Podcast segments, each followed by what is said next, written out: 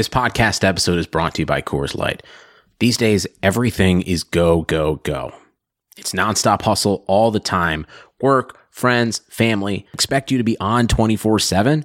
Well, sometimes you just need to reach for a Coors Light because it's made to chill. Coors Light is cold lagered, cold filtered, and cold packaged. It's as crisp and refreshing as the Colorado Rockies. It is literally made to chill. Coors Light is the one I choose when I need to unwind. So when you want to hit reset, reach for the beer that's made to chill. Get Coors Light in the new look delivered straight to your door with Drizzly or Instacart. Celebrate responsibly. Coors Brewing Company, Golden, Colorado. This episode of Keeping Carlson is sponsored in part by FanDuel. FanDuel has something for everyone, including new contests every day starting at just $1. And now you can take on Elon and I in our brand new Keeping Carlson Listener League. Our contests open every Monday night around 7 or 8 p.m. and they run each Tuesday. Check out fanduel.com slash Karl, K A R L, for all the details. See you there.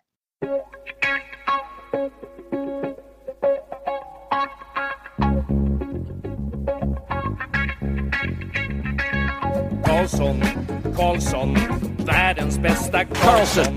Karlsson, Karlsson, hoj här kommer Karlsson. Karlsson, Karlsson, ingen faktiskt ingen annan Karlsson spelar jag så bra som mig. Carlson! Carlson! Carlson scores! Karlsson, Matt Duchene Karlsson, traded for Kyle världens Turris. bästa Karlsson. Vackra, snälla, lagom-tjocka Karlsson. Yes! And some other players. We'll get into it. Thank you, everybody, for joining us for another episode of the Keeping Carlson Fantasy Hockey Podcast, the best fantasy hockey podcast in the world, hosted by two guys who, at one point, owned Erik Karlsson in their keeper pools.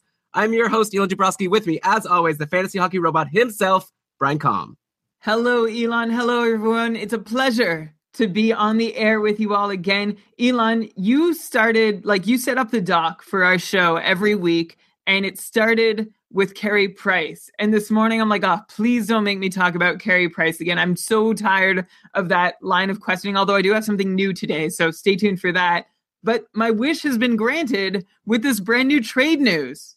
Yeah, man, like I just wish can't things happen a little bit earlier than our recording time? Last week we find out that Ryan Getzlaf is injured like an hour before we started to schedule. Like Ryan, can you please schedule your injuries at a more convenient time for us? Uh, and then this week, yeah, this huge trade. So obviously, we'll have to start with that. We'll get into it in a second. Let's first mention that we are presented by DobberHockey.com. It's your source for fantasy hockey news. If you want a detailed write up of this trade, of and I'll get to it in a second, but you know, Duchene and Turris and all the players going to Colorado, who it helps, who it hurts. We're going to do our best right now, but we've just been prepping this for an hour. You're going to get a full detailed recap over at DobberHockey.com. You probably just want to go pause the podcast, check it out right now. Great website. It also has great tools that I use all the time, like the starting goalies over at Goalie Post, line combinations of Frozen Tools. It's all there, dobberhockey.com. Yeah, and they'll have had much more time to put thought into the article that they put up. They're very quick, but they'll have sorted out their thoughts, edited the copy and everything. We're just going to go right off the top of our heads with what we think of the trade. Elon, what happened? Okay, so I got a push notification when I landed from my flight, which was like an hour ago, and it told me that it was a three way deal with Ottawa, Nashville, and Colorado. Ottawa gets Matt Duchene. Nashville gets Kyle Turris, and then Colorado gets a whole whackload of like draft picks. They get Andrew Hammond for some reason. I guess they want him. Uh, I know like there's patron Ian is going to be telling me, oh, of course they want Andrew Hammond. He's great. But anyways, I don't think we're going to be spending too much time talking about Andrew Hammond. Uh, they get this guy Samuel Girard from Nashville, who I think we brought up a few weeks ago on the podcast. He was looking okay when Roman Josi was injured. He was getting some power play deployment. Uh, someone named Vladislav Kamenev. I don't think we're going to get too into the players that Colorado got. Brian, do you want to give an overall sense of this trade in terms of like who won, who lost for teams before we get into the fantasy impact? Sure. So I'll start from the Ottawa end of things where it looks like they've spent quite a bit to move from Kyle Turris to Matt Duchene. Like it's exciting. They finally acquired this guy who could not get out of Colorado. But what did they pay to get him? They paid their first rounder from this year, their first and third from next year, and Andrew Hammond, which actually helps clear up a goalie logjam that was happening in their minor league system. I imagine that was part of what they wanted to get in the deal, although it could be a boon for Colorado. In any case, it's a lot to pay uh, just because they didn't want to extend Kyle Turris, who was doing a fine job in Ottawa, uh, has his own personal highlight reel of huge playoff goals. as an Ottawa Senator. So it's a shame that he's moving on. Uh, at the same time, he just signed a six year, $6 million contract with Nashville. Who knows what he was asking from Ottawa? Anything anyone asks from Ottawa is automatically too expensive. So all they've done, though, is defer that decision to like for another year with Matt Duchene is going to be under contract for another year after Kyle Turris's initial contract was going to expire. And then they'll have to sort that out then with Brassard and Erik Karlsson also becoming free agents around that time. So there's going to be a mess eventually in Ottawa. I don't know if they're hoping to sign Duchene low because, well, he's been buried for a while and his value today is probably lower than hopefully it's going to be for the next few years or any time within the negotiation window for Duchene's next contract. Elon, you want to talk about the Ottawa end of things?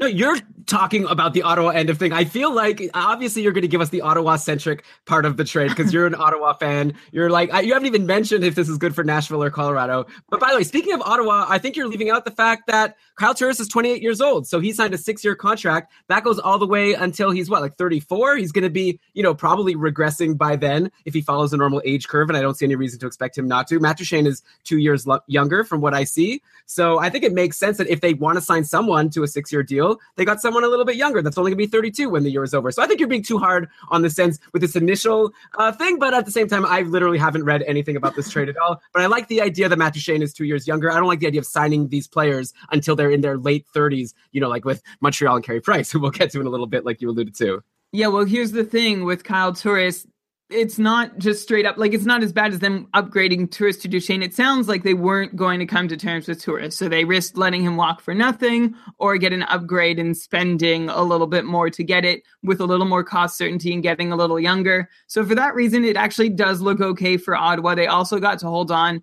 to White and Chabot and their their grade A prospects. Uh, then we look to Nashville, who they're the simplest end of the deal.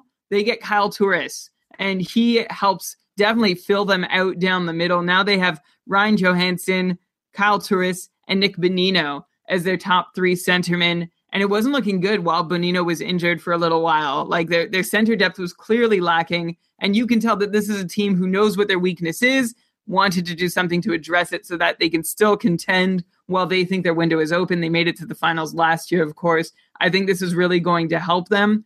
They did give up, though, someone we've talked about on the podcast earlier this year, Samuel Girard, who's up to five NHL games. We talked about him as somebody who had some high offensive upside, but wasn't necessarily going to get the deployment necessary to take advantage of that high offensive upside in Nashville. Now, perhaps there's a chance. I mean, you've got to figure he slots in right behind Barrie and maybe Erik Johnson is the next best offensive defenseman. We played the game a little while ago where you had to name other defensemen on Colorado. It proved very difficult. We'll see if they play him all the way up to nine games and decide he's a full time NHLer, or if they decide that he is not going to be that this year, if they're going to wait another year. And they also get a, a player uh, whose first name starts with V and last name is Kamenev, whose name I've seen around, but I have not done done my looking into him yet. Colorado, by the way, gets a huge haul. They did really well considering they were trying to trade Duchene for like two years now. They got uh, they got Girard, Kamenev, they got Shane Bowers, who is Ottawa's first round pick from the 2017 draft, Andrew Hammond. They get Ottawa's first and third next year, and Nashville's second. So yeah. they had an extra pick for each of the first three rounds next year. Plus, they get a prospect from Ottawa. They get two prospects from Nashville and a goalie who could potentially outplay Bernier if he's given the opportunity, although I don't know that he will. Well, yeah, so that's a nice little recap. Let's move beyond that. Who cares? You can watch the news to get stuff like that. We're going to try to tell you the impact of this deal. I think when you're saying that Colorado got this huge haul of prospects, maybe that's good for, you know, Nathan MacKinnon owners in a dynasty league. He's going to have some people to play with. He already has been doing really well this year. It seems like playing with Rantanen and company has been good, but hopefully that'll help him. But let's forget about Colorado. I'm really interested to look at Ottawa and Nashville. Let's start in Nashville. We were already planning on talking about later on the show in our cold streak section about Ryan Johansen, who had an assist yesterday, but has been having a pretty slow season, only seven points in 14 games overall. He actually had a four game pointless streak going into yesterday. Now Nashville gets Kyle Turris, which maybe that's someone good to help on the top power play, but also it's like a competition, right? What if all of a sudden Turris is the guy playing with Filip Forsberg when it seemed before like that was Johansen's job and he was going to play with this obviously the best winger on the team? I don't know. I, I was already kind of worried about Ryan Johansen. Is this maybe reason to be more worried about Ryan Johansen having competition from Kyle Turris? Like, I guess, which begs the question, like, how good is Kyle Turris anyways? Like, I feel like going into the year, I would have definitely wanted Ryan Johansen over Kyle Turris but they were on different teams. But my sense has always been that Ryan Johansen is a more dynamic player, and Kyle Turris is like a solid 60 point guy. Don't expect that much more. You seem to love his highlight reel playoff goals or whatever you said as a Sens fan. But yeah, is this bad news, do you think, for Ryan Johansen, or do you think things stay the same? Like, can we just jump to the Ryan Johansen analysis now and maybe include the fact that Kyle Turris is there?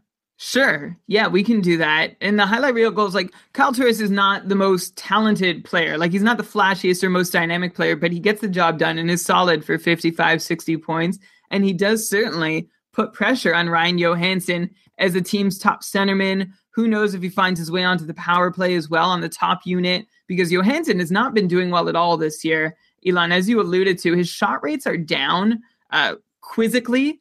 Don't know why. Uh, it's a real bummer that he's not putting up at least like he wasn't putting up a ton of shots before. Now he's putting up even less, maybe one and a half per game. And uh, he's going to need some help.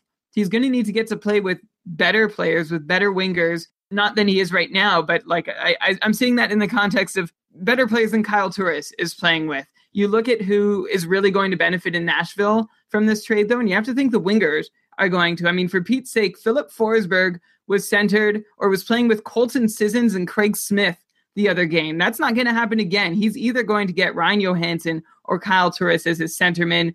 Kevin Fiala, Viktor Arvidsson, even Scott Hartnell, they all benefit by having two top six centermen oh. that they can play with devil's advocate on Scott Hartnell. He's been on the top power play. Here's someone now that can easily bump Scott Hartnell from the top power play. So maybe not him. I def and maybe that maybe for the same reason, maybe Viktor Arvidsson, who I thought would be the one to eventually bump Scott Hartnell. But yeah, for the people who are worried, Arvidsson owners, you're you're right. Even if he's not on the top line with Johansen, he's at least on the second line then with Kyle Turris. Okay, interesting.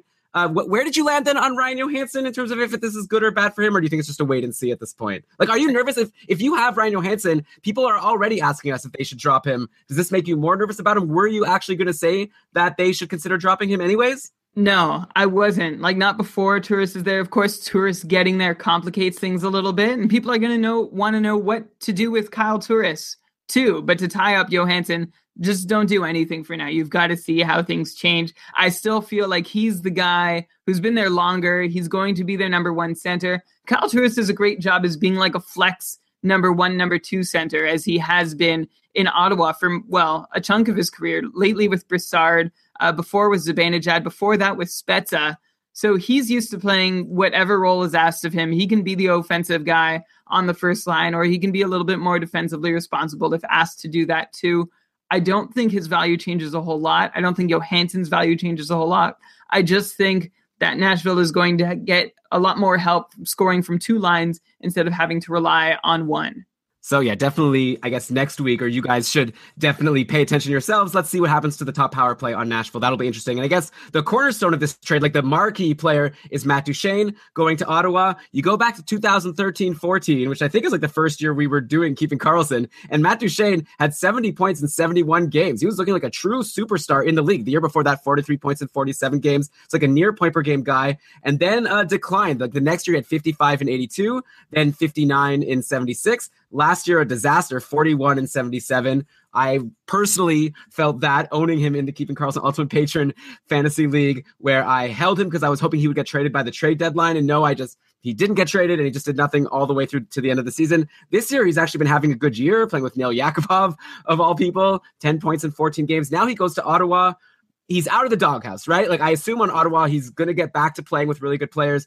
I assume he's going to be on the top power play with Karlsson and Mark Stone, who's been amazing, by the way. Uh, like you know, and all those good guys, Mike Hoffman. So how good is Matt Duchene right now? His value clearly goes up from where it was in Colorado. Like even though he has ten go- points in 14 games on Colorado, he's been in the doghouse. He wasn't someone I was going to depend on to get points if he wasn't even on the top power play. Is he back to being maybe someone that we could expect 70 ish point pace from, or is that shooting a little too high? So that's going a little further than we can just based on what we've been able to see from him in recent years, which isn't a whole lot. Last year, his most common line mates were rookie Mikko Rantanen and declining somehow Gabriel Landeskog. I don't know what role Duchene played in Landeskog's decline. I don't know that I'll pin it on him either. He also played a bunch with Matt Nieto and Mikhail Grigorenko. These aren't guys that you're going to put up a whole lot of production with. And the year before that, he was playing well with MacKinnon and Landeskog for a bunch, but then he ended the season playing mostly with Grigorenko and Jarome Iginla. So you can see this isn't a guy who's been deployed exactly as a top six center, or at least as a top six center who would have the line mates that that would necessitate on most NHL teams. So it'll be really interesting to see what he can do if he does get that true high end deployment that we've been waiting. And like anyone in a dynasty league who owns him is finally breathing that sigh of relief, saying, I've hung on to this guy forever, just waiting for him to break free from Colorado. And here it is. So I'm very excited to see what his upside is. I think it's higher than what Turris's is. I think he can go above 60 points. I'm not ready to go to 70 yet. Let's see how the first like 15 games play out. I know you can wait that long. Yeah, but I know what's going to happen, Brian. We're going to get a ton of tweets in the next week. Should I drop this guy for Duchene? Should I drop this guy from Duchene? You know, if Duchene is available as a free agent in your league right now, clearly it sounds like you're saying people should jump on him, get dibs if you can, try to figure out someone you can drop. If you can't figure someone out, you can tweet us at Keeping Carlson. We'll try our best to help you. Like if you're saying he's going to be better than Turris, that's definitely someone that's worth owning. He was probably dropped in a lot of leagues. I don't know if I would have added him if he was dropped in the couple like last week, unless, you know, I was excited about him potentially getting traded. Actually, we have a patron, Peter, who's been holding on to him. And I've actually kind of been hinting, not that much, because there were other players I was also telling him he should drop. But I was hinting maybe he should drop someone like Duchene for, I think it was, uh, well, actually, I don't want to blow up his spot, but like uh, a player that he wanted to add.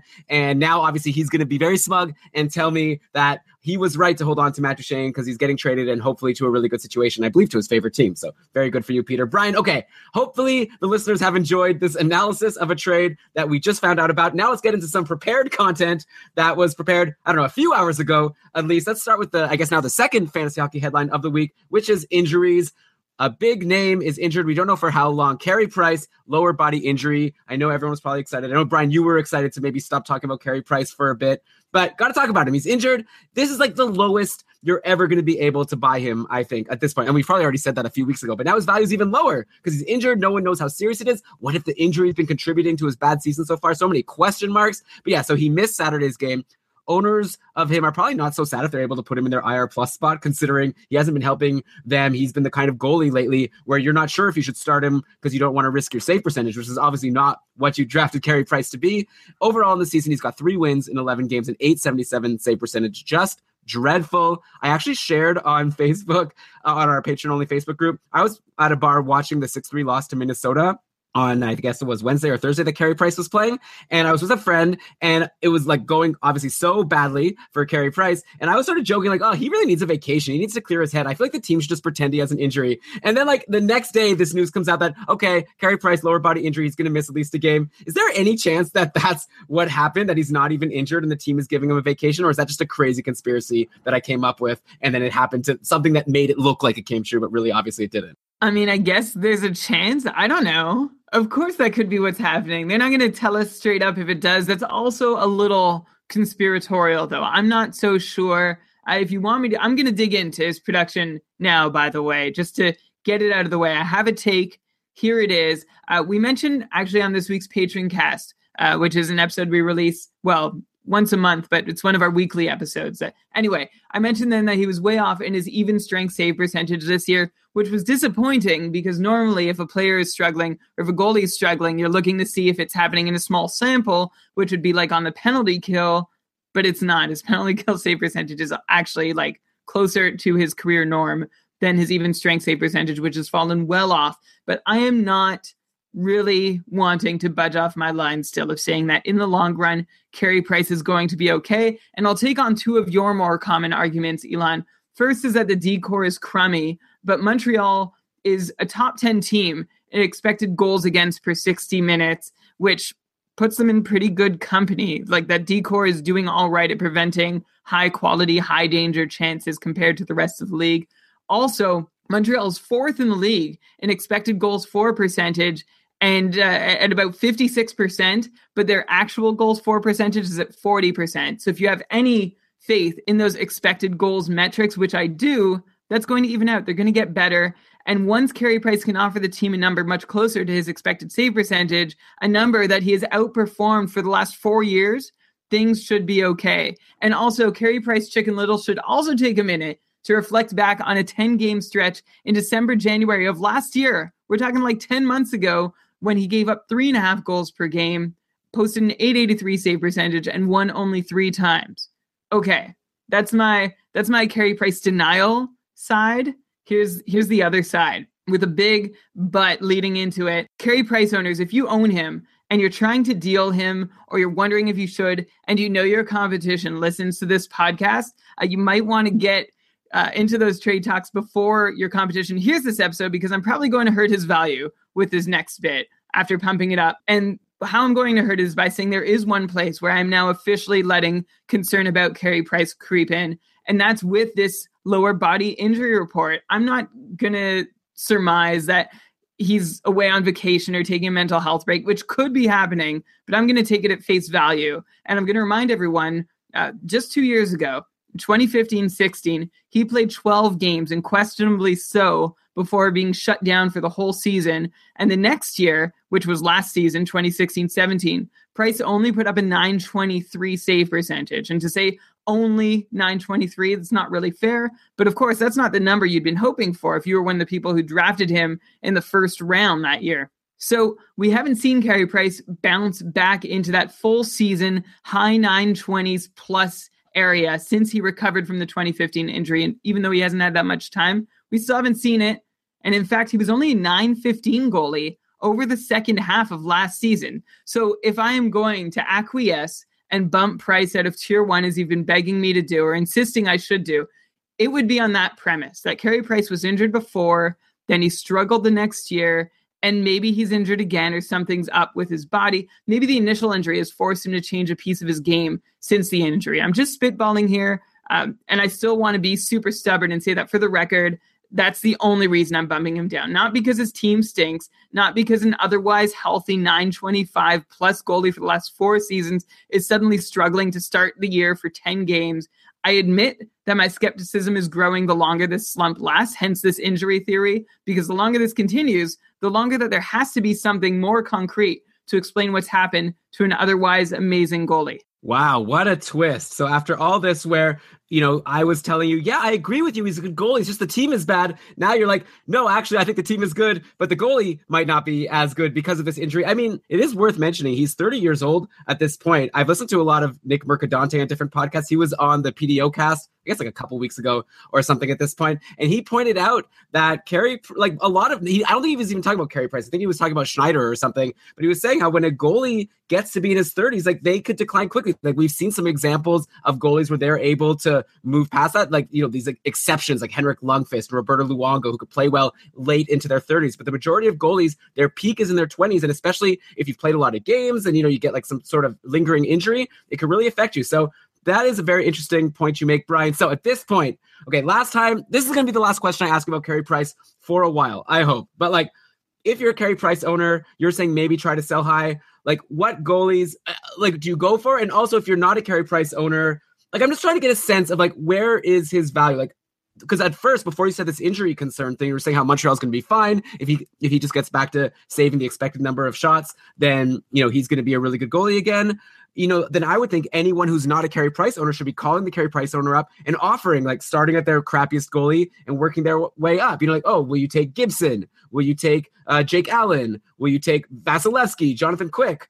like all these guys going into the season, people would have wanted Carey Price over. At this point, can you just give a general sense of where you think you're paying too much for Carey Price, where you think it's like a great value for him? I'm going to say it's going to be hard. Trading is irrational. And as much as I can look at a guy and be certain, like Carey Price, and be certain that he's going to be okay, my gut can't always convince my brain to trade one of my maybe overachievers to get a great deal. And the same thing's happening on the other side. Someone knows that their player is underachieving. They know they're going to bounce back. Can they actually send him off for a return that they can't trust or that they trust less? Elon, I put out a survey earlier today to get a sense of what price owners are willing to trade for and what non price owners are willing to give up to get price. And it's pretty funny because the goalies that really ran away like with the the poll results, we got 60 responses from price owners uh, who they would trade Carey Price for. The answers came back. Uh, Holtby uh, was first with 70% of price owners saying they trade uh, they they trade price for him. Uh, a bunch said nobody, but Holtby, Murray, Vasilevskiy, and Bobrovsky were the returns that price owners mostly said that they would trade him for straight up. Meanwhile, the people who own those goalies said that they would not trade Carey Price for him. So the only goalies that price owners would give him up for are the only goalies that non-price owners are definitely not trading for him, is what I've gathered from this data. So good luck making that trade. I Mm-hmm. contacted my Carey Price owner in my cupful division today. I said, hey, take a look at my goalies, one for one straight up. Would you do either of them? Uh, and they're Ben Bishop and Mike Smith for the record. Was not it, it was a non-starter. The conversation just wasn't happening. Just well, yeah, okay, but still, small sample size. We've had patrons. We had one patron who traded, I think, Jake or Carey Price for Jake Allen. We had another one that traded him for Jonathan Quick, or maybe it was the other way around. It's possible if, like, if you don't have Carey Price and you and you have one of these goalies that Brian didn't mention, like, you know, obviously you're not going to trade Holtby for Carey Price at this point, but eh, worth checking it out. I'd be curious to see what other deals people can make. Like, I'd be curious if a Carey Price owner says, like, oh yeah, I would only take Holtby or Bobrovsky or whatever for him. But if they actually had the offer in front of them, they had Jonathan Quick, who's been so good and like reliable. I wonder if they'd actually, you know, maybe they would just like, oh, throw in a, a little sweetener and then I'll make the deal. Like, I have a feeling the Carey Price owners are acting tough on our survey, but I feel like they might fold when the offer actually came. Well, I mean, Quick did have 20 price owners saying that he'd be enough to get the deal done. Crawford had 16, Talbot had 14, uh, Antti Raanta had two. I think there are just some people who are really fed up. And then, uh, interestingly, the the people who don't own Price, the most the goalies that they were most likely to trade are Antti Raanta, Scott Darling, Well, okay. Craig Anderson, Oh. and Elon. Here, here's an interesting one. Connor Hellebuyck had about it was pretty much 50-50 split between his owners as they would trade him for price and they wouldn't trade him for price. And he's on the other side of the coin, right? He's someone who's overachieving early on. I don't know. I don't know what you do if you have Connor Hellebuyck if you make the move for Carey Price. It's a really, really hard one where your Yeah. your gut and your brain will not agree. Okay, well, Brian, I'm going to admit something right now. I probably shouldn't do this. We're probably going to lose a lot of listeners after I say this. But like, sometimes we just don't know. Like, we don't have the in terms of like, like obviously we don't know the future. Like that's. But what I mean is like, you're going to ask us like, should I trade Connor Hellebuyck for Carey Price? And it's like I can think of reasons to do it and reasons not to. I can't be like, oh, you should or you shouldn't. Like Connor Hellebuyck, you say is overachieving. We don't even know. Like he's a he's young. This is his what third season. We don't even know what his expected save percentage will be once he's played the whatever the minimum is, where you can start trusting goalie results. So who knows? It's a risk, right? Like Carey Price versus Connor Hellebuyck. There's so many things to consider. There's so many unknowns in that that I feel like it's just like, what are you comfortable with, Brian? I kind of want to move on from Carey Price though. Okay, uh, let me just, I'm just going to punctuate that point by saying there was somebody in our Facebook patrons group who said they traded quick for price or they were considering it. And my answer was sort of what you just said. It's like, hey, price is probably going to rise in a save percentage by 30 points. Quick is probably going to fall. It just depends on which side of that you're ready to stomach more. And, and that's how you're going to decide whether or not to trade. There's a reason to do to either keep price or trade him or your own goalie or trade for price and uh, it really is a personal decision.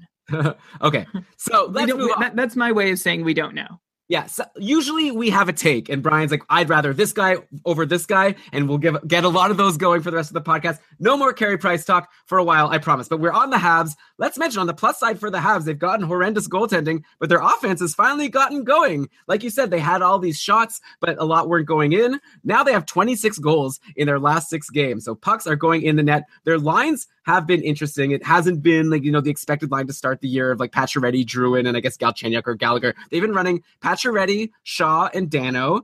Paul Byron with Gallagher and Plekanec, and then Drouin with Galchenyuk and Lehkonen. Those were their lines in the last game. And the top power play also kind of like Drouin, Lehkonen, Pacioretty, Shaw for some reason, and Shea Weber. Okay, so anyways, the buy low opportunity for Pacioretty is probably over now, or probably definitely over now. He has seven points in his last six games. Same for Jonathan Drouin with five assists in his last six games. Both of these guys had slumps to start the year. You would have been smart to go for them, especially someone like Pacioretty, who's been so solid for so many years.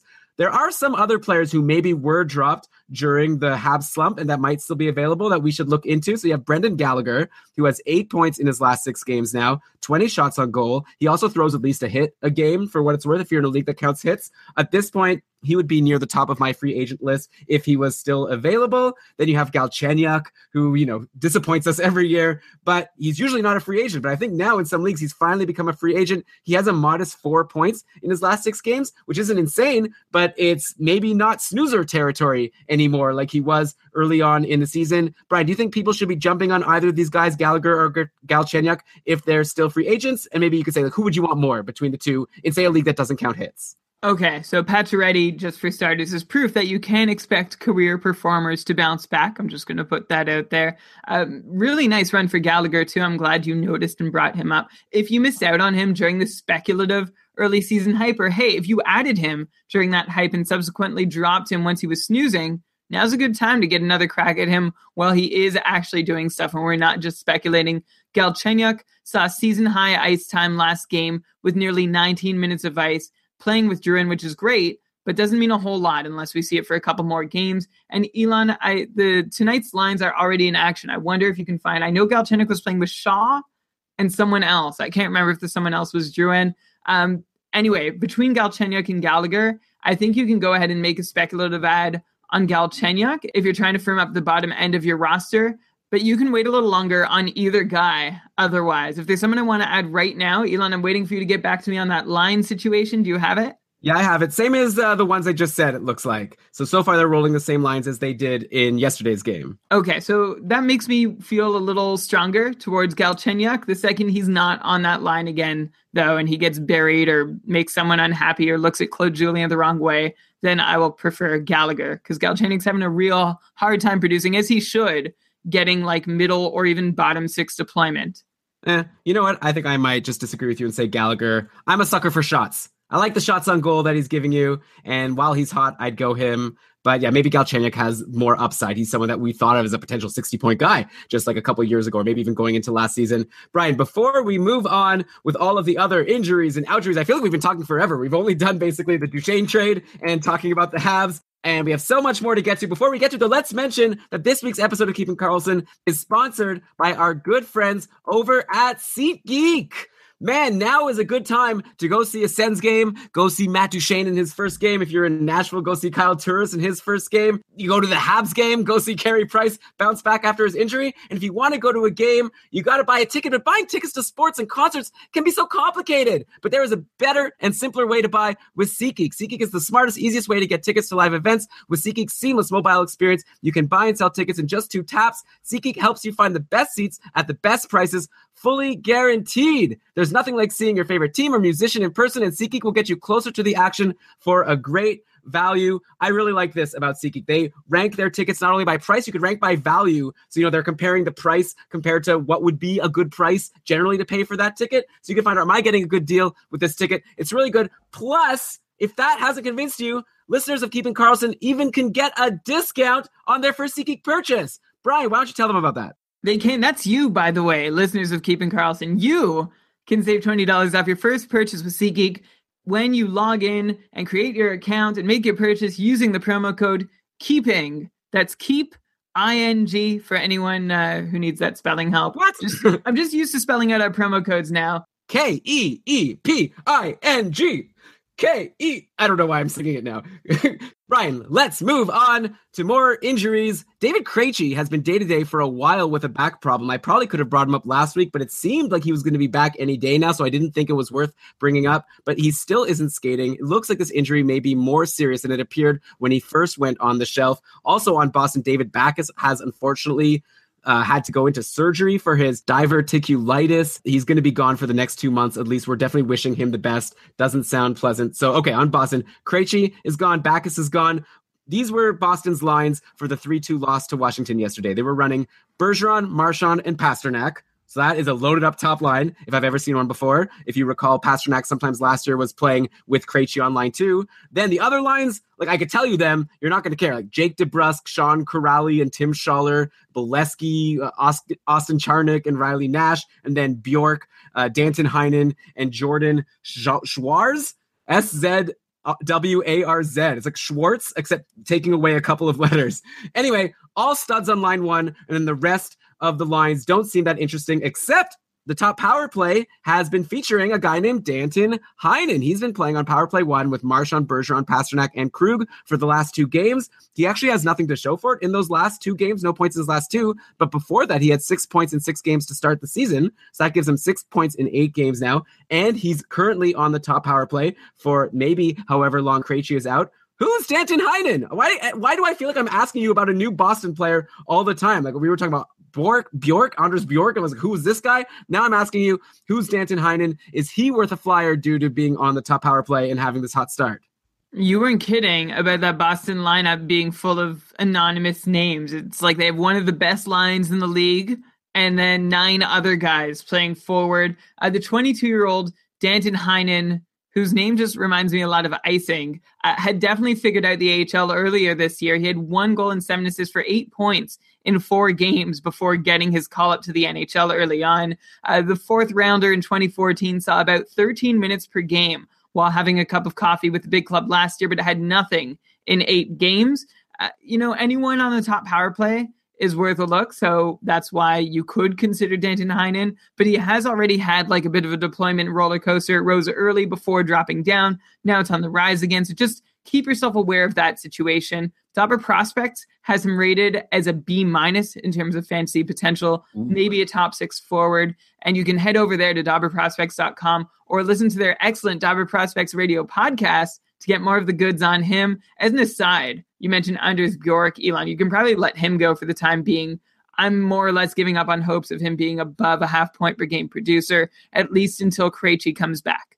Yeah, Anders Bjork is the kind of guy where if he's going to be on the top line with Marchand and Bergeron once Krejci is back, and if like Krejci goes back to playing with Pastrnak, then sure, grab Anders Bjork again. But for now, he's not on a good line. He's not on the top power play. So yeah, you can let him go. If you want anyone on Boston who might be a free agent, it's Danton Heinen. Let's look at their defense. Don't look now. Torey Krug has had two straight two assist games. Now has five points in his last three games four shots yesterday, which is nice. That was our big concern with Torey Krug, right? It was like, whatever, he's not getting points. He didn't get points at the start of last year also, but he wasn't taking shots, and that was so concerning. So I was really happy to see his four shots yesterday. Looks like he's back. Maybe he had some sort of lingering injury that maybe he's now past. I don't know. Just speculation.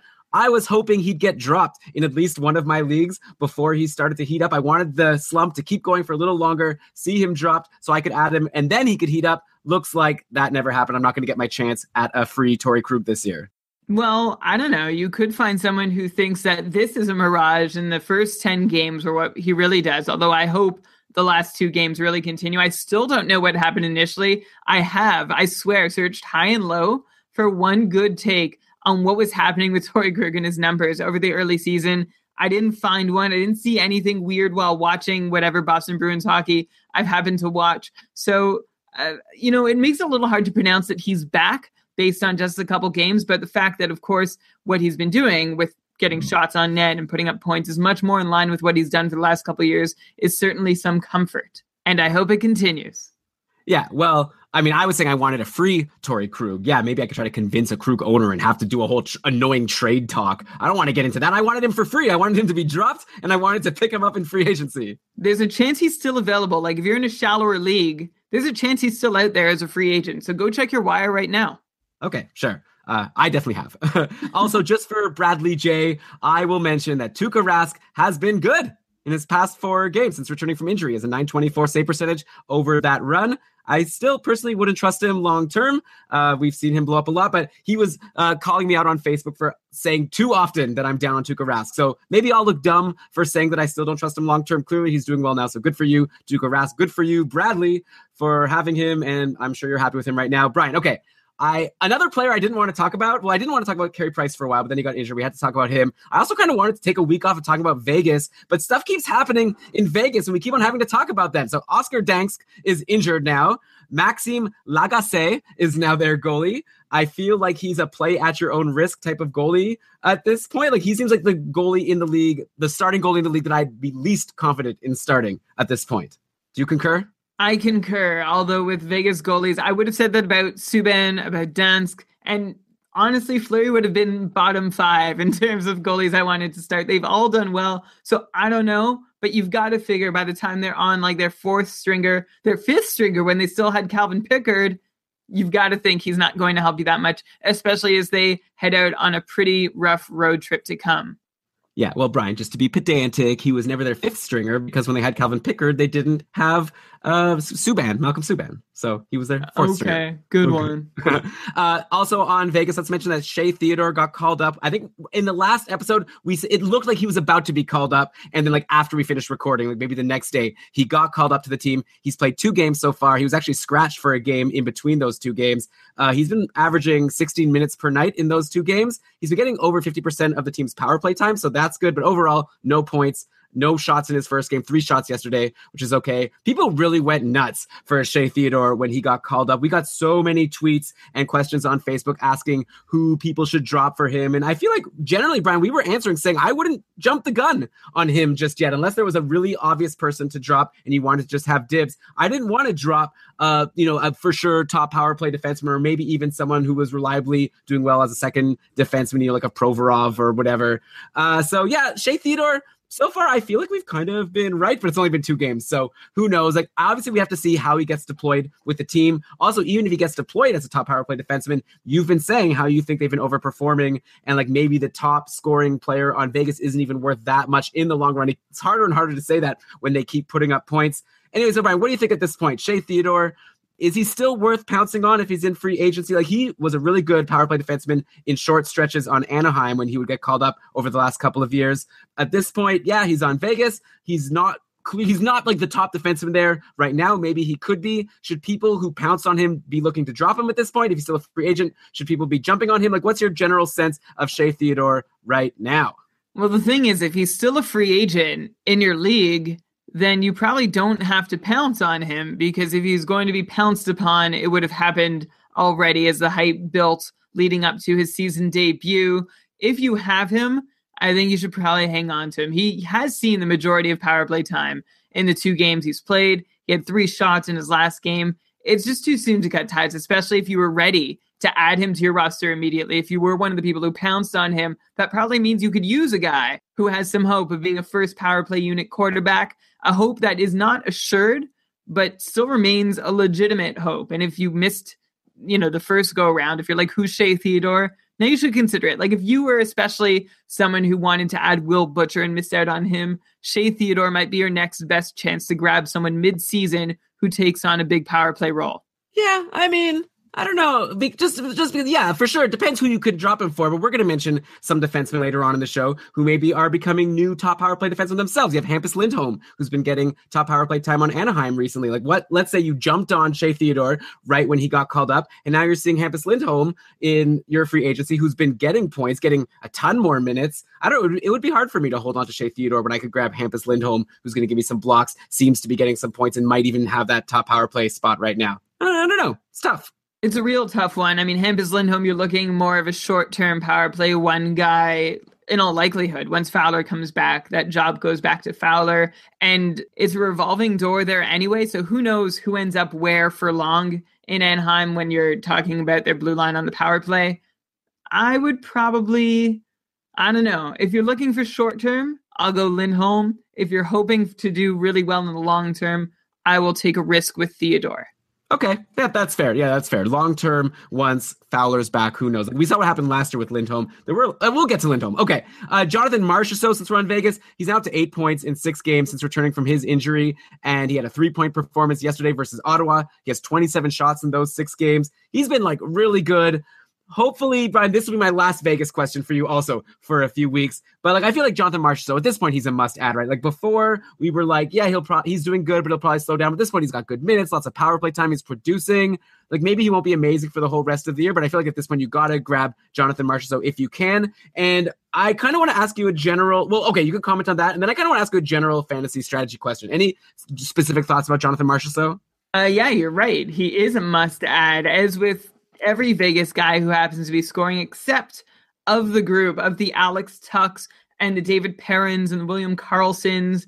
I think Jonathan Marchessault might be one of the more talented people in that group. And as I just alluded to with their goalie situation, the, the Golden Knights are heading into a tough stretch of games. So this is actually going to be a litmus test to see what happens to the Golden Knights production when they're facing a bunch of schedule losses ahead, whether or not they can continue despite the hockey gods and have their guys continue putting up points. But with Shipachyov moved on, I do have Marchessault now as the guy most likely to lead Vegas in scoring with, I don't know, 55 points max. Regression has to hit sometime. Well, I mean, James Neal is there also. I think it could be a competition between the two. Anyways, we don't need to get into that. So, Brian, okay, this is a little unorthodox on keeping Karlsson. I'd like to leave our injuries section for a second and go to cold streaks because we're like over a month into the season now. I feel like it's time to start considering if you've got a Marchessault in free agency. Obviously, it would have to be kind of a shallow league for him to be there. But in my, I'm in this like, we're both in one of these Fantrax cash leagues that we signed up for at the start of the year. And Marchessault's a free agent.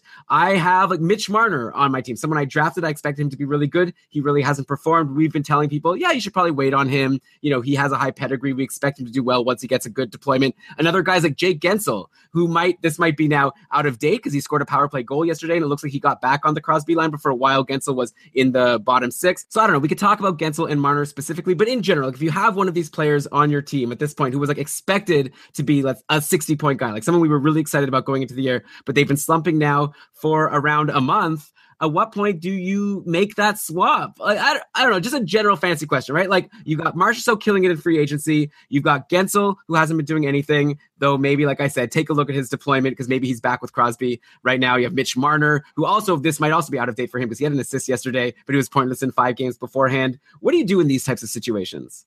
How would you rank these three guys, basically? Yeah, so what would I do? I'm a patient guy, so I do end up with the Ryan to the deal sometimes. But if it's me, and my team is moseying on just fine at the moment, which it always is. Just joking. Sometimes I, I have trouble in fantasy Augie too. Anyway, I wait out Guentzel is what I do between him and Marchessault. I see it kind of shaking out as Marchessault being able to have a more or less consistent 50, 55 point pace, while Guentzel could still have those huge bursts over short periods that can make the difference for you in one given week or two given weeks. Of course, he's hurting you the rest of the time when he's not getting that deployment and he's not doing his job of putting up points.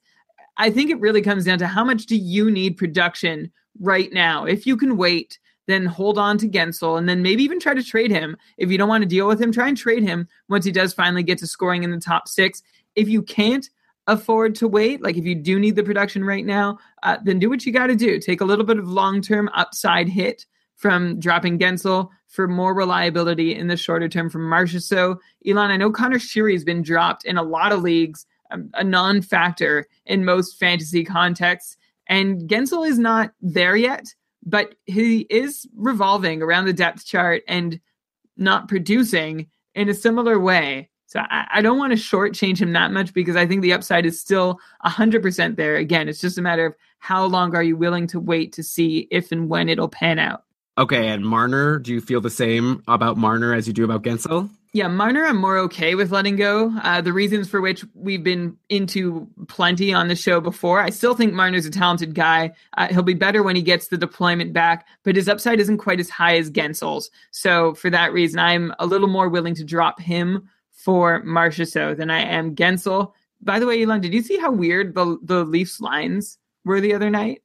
Um, I think so. I, I, guess JVR was okay. I got it open right now. So Kadri, Kasperi Kapanen, and Leo Komarov. So it's always Kadri, Komarov, and someone. It was usually though I think Marleau. So that's different. Let's see where Marleau went. Marleau with Connor Brown and JVR, it looks like. Matthews with Nylander and Zach Hyman, so that's always the same. Uh, then at some point, Connor Brown got with Zach Hyman and Austin Matthews. Looks like the lines shifted around a bit during the game. I also see Marner was playing with Bozak and Matt Martin for the majority of the game, but then Marner also got some power play time with JVR and Bozak and Kadri, so that's good. Yeah, I don't know. It looks like they're messing with things. They lost in that game against St. Louis yesterday, so perhaps there'll be another shakeup going into their next game. Yeah, this is not going to stick, whatever's happening. Mitch Marner has been on a line plenty lately with Matt Martin. Hopefully that doesn't last. And Austin Matthews with Hyman and Brown. Usually it's just one of them. It's like a Connor McDavid situation when they put him with Maroon and not Draisaitl. And they're like, all right, just McDavid, just take care of business, okay? We need to spread around the offense a little bit. Uh, okay, so we were on Pittsburgh talking about Guentzel. I want to quickly mention that the Pens sent down Casey DeSmith after he, I guess, had a really bad game, and they called up a guy named Tristan Jarry to be their backup goalie. And Jarry had a much better start than Casey DeSmith did. He only let in two goals in a 2 1 overtime loss to Calgary, 32 saves, a great game overall. Brian, who is Tristan Jarry? How does he rank among backups to you at this point? You'd think that a backup goalie on the team that just won the Stanley Cup is pretty valuable if he's someone you could rely on. It wasn't so good if it was Antti Niemi, but now that it's someone who's had a good game, maybe people should be jumping on him if it's the type of league where backups are owned. Yeah, maybe. The thing with him, okay, well, here's who he is. He's a 22 year old second rounder from 2013. This is Tristan Jarry, just for anyone who missed you saying his name. Uh, he was starting games semi regularly directly out of the WHL when uh, when he finished his time with the Edmonton Oil Kings. Now he's in his third pro season. He's the Pittsburgh goalie prospect with the most upside. And so I'm actually curious to see if they keep him with the big club warming their NHL bench or if they're going to send him back down to the minors to keep getting some reps in, as you'd probably want your 22 year old goalie with upside to get. As for backup rankings, Elon, I actually have them later in the show, but I won't, uh, I, I don't know that I can put Tristan Jarry in them because I'm sort of counting on him being sent back down. It doesn't make a whole lot of sense for him to ride Pine for 40 games this year. Well, I mean, on one hand, but like a backup goalie plays a decent amount, and it's, and it's not like Matt Murray has been amazing. Matt Murray is only a 902 goalie so far. It's still obviously very early in the year, and there's a couple just really bad games which skew that. But you know, like backup goalies, they play a decent amount. It's not like riding the pine. But I, I get what you're saying. Like we'll have to see what Pittsburgh does. If, if he seems good for a spot start, at least, at the very least, right now. If you see he's playing in a particular game and he's available, and you want to get a somewhat reliable start from a backup from free agency. Okay, another injury, Brian. I'll mention that Rasmus Ristolainen is day to day on Buffalo with an upper body injury. I haven't heard anything about how severe this is. Maybe he'll be back really soon he didn't show up at yesterday's morning skate, and that's kind of all we know. And they said he's out with an upper body injury. Looks like yesterday Victor Antipin took top power play duties in Ristolainen's absence. Uh, no points, no shots, only one assist in 10 games overall this season. Is Victor Antipin like anyone? I don't know if we've mentioned him on the show yet this year. Like another guy that maybe could be a more reliable guy to pick up? Maybe the answer is just don't pick up any of these defensemen on Buffalo. They have Marco Scandella, they got from Minnesota in the offseason. He's maybe another contender to take Ristolainen's power play time. At least he shoots and blocks more than Antipin, so he might be a better guy to add in fantasy if you just want to grab one of them. Also, Scandella has been getting decent power play time lately on the second unit. So tell us who's Antipin, and are you interested in either him or Scandella if it turns out that Ristolainen is going to be out long term?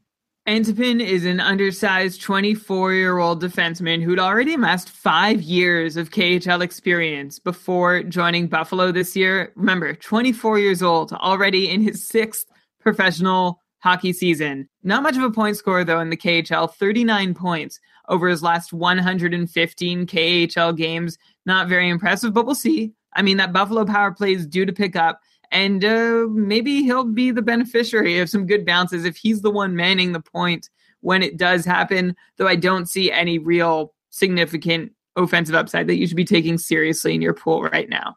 Okay, and then probably the same for Scandella. Yeah. Okay. Fair. I mean, I didn't expect to say much about these guys. Uh, speaking of Ristolainen, though, he only has five assists in 13 games so far this season. He has 32 shots, which is pretty good. None of them have gone in, unfortunately. Should Ristolainen owners be worried about him at this point, or is now like a really good buy low opportunity now that he's been slumping and now injured, like a Carey Price situation?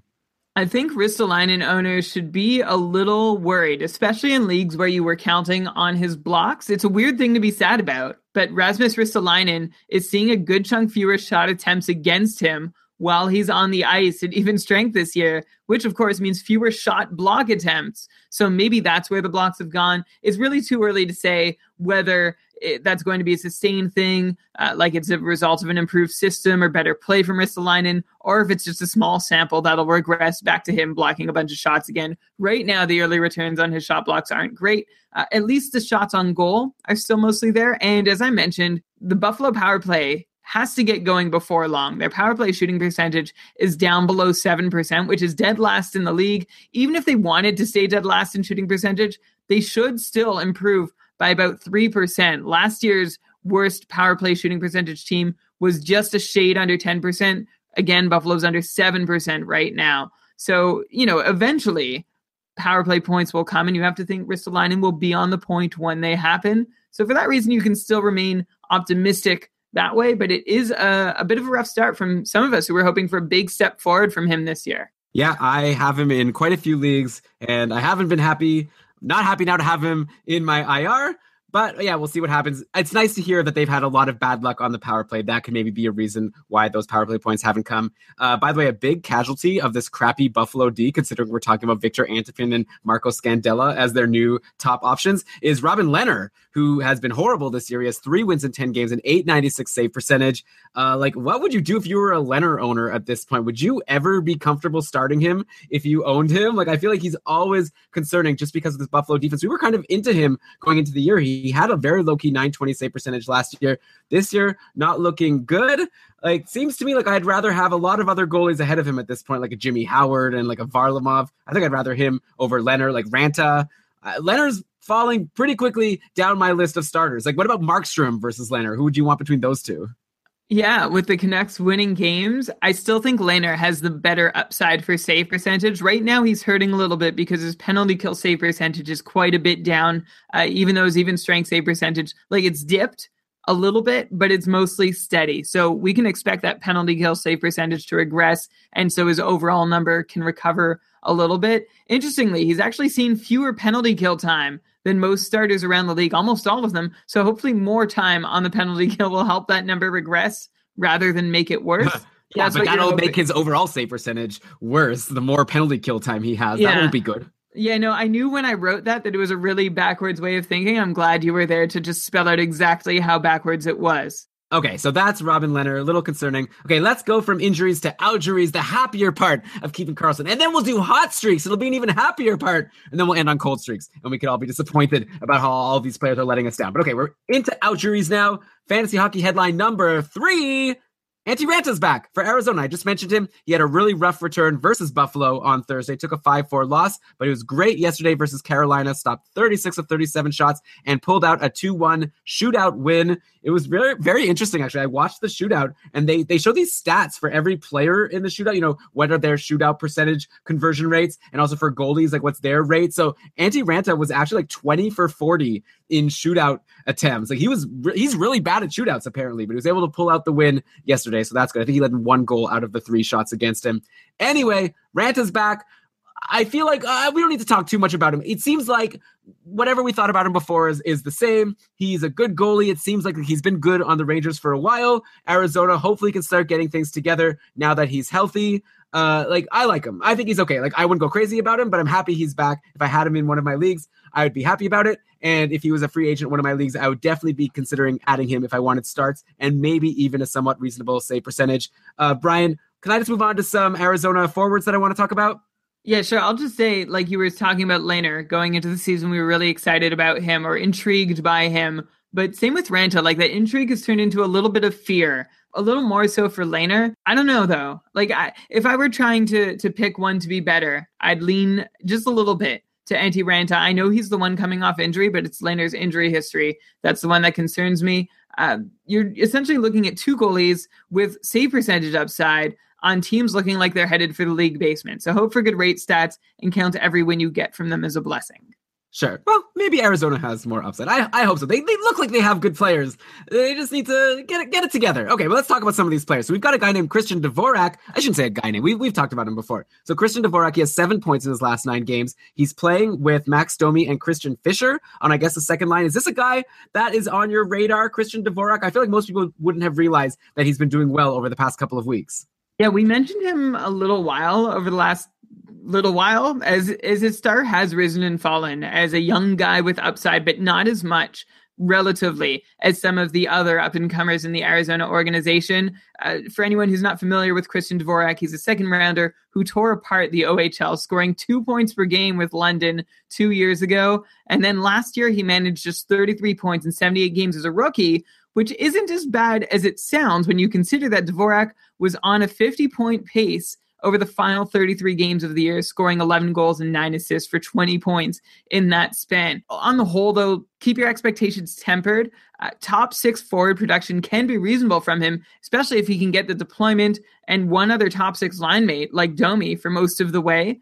I'm not jumping on him as a 50 point guy just yet, though. I think maybe a half point per game would be a more realistic expectation if you are considering adding him to your team. Yeah, I feel like anyone adding someone like Christian Dvorak, if it's not a dynasty league, they're thinking like for the next like four games and then ready to drop him if you know he doesn't do anything. Arizona actually plays four games next week, I believe, so it might be a good chance to grab him and try him out, or you can go for one of these other Arizona guys that I'm about to mention. So we just said that he's playing with Max Domi. That's kind of not great for Max Domi, who we expected this year to be on the top line with Keller and Stepan, but he's been bumped for Brendan Perlini, who's been on the top line. Also, Domi didn't even get on the top power play yesterday. He had been on the top power play, but he was bumped there as well. Overall, it looks like Domi's having a decent season. He has 10 points in 15 games, but he has just been getting an assist every second game for the last eight games, like the definition of a half point per game player lately. Do you think people should be giving up on Domi? Is or is he in the same category as like Marner and Guentzel, where it's like we expected them to be on good lines? It hasn't really happened. The production hasn't come as much as we've expected, but we think they'll bounce back. Like, do you see all these three as the same, or do you see Domi as above or below them? I see Domi is a little bit above them. He has 43 shots over his first 15 games. That's really good. And a 2.3% shooting conversion rate leaves a lot of room for improvement by regression. So I would rather wait him out than Guentzel, than Marner, or take lesser production potentially from Marchessault, uh, especially with not much happening in his absence. Like Arizona is not lighting it up with him demoted. They're going to need him back up there to get goals. Yeah, I'm kind of surprised just because I never really thought of Max Domi as someone who would be approaching like 60 points this year. I thought maybe 55 would be really good for him. And I was expecting more. Like I was expecting 60 plus for Guentzel and Marner or at least 60. So, yeah, interesting. Anyway, uh, Brendan Perlini, who I said is on the top line and getting some power play deployment, he hasn't done anything with it. So maybe things will get shaken up. Maybe Domi gets another crack up there, which maybe affects Christian Dvorak. So you kind of have to watch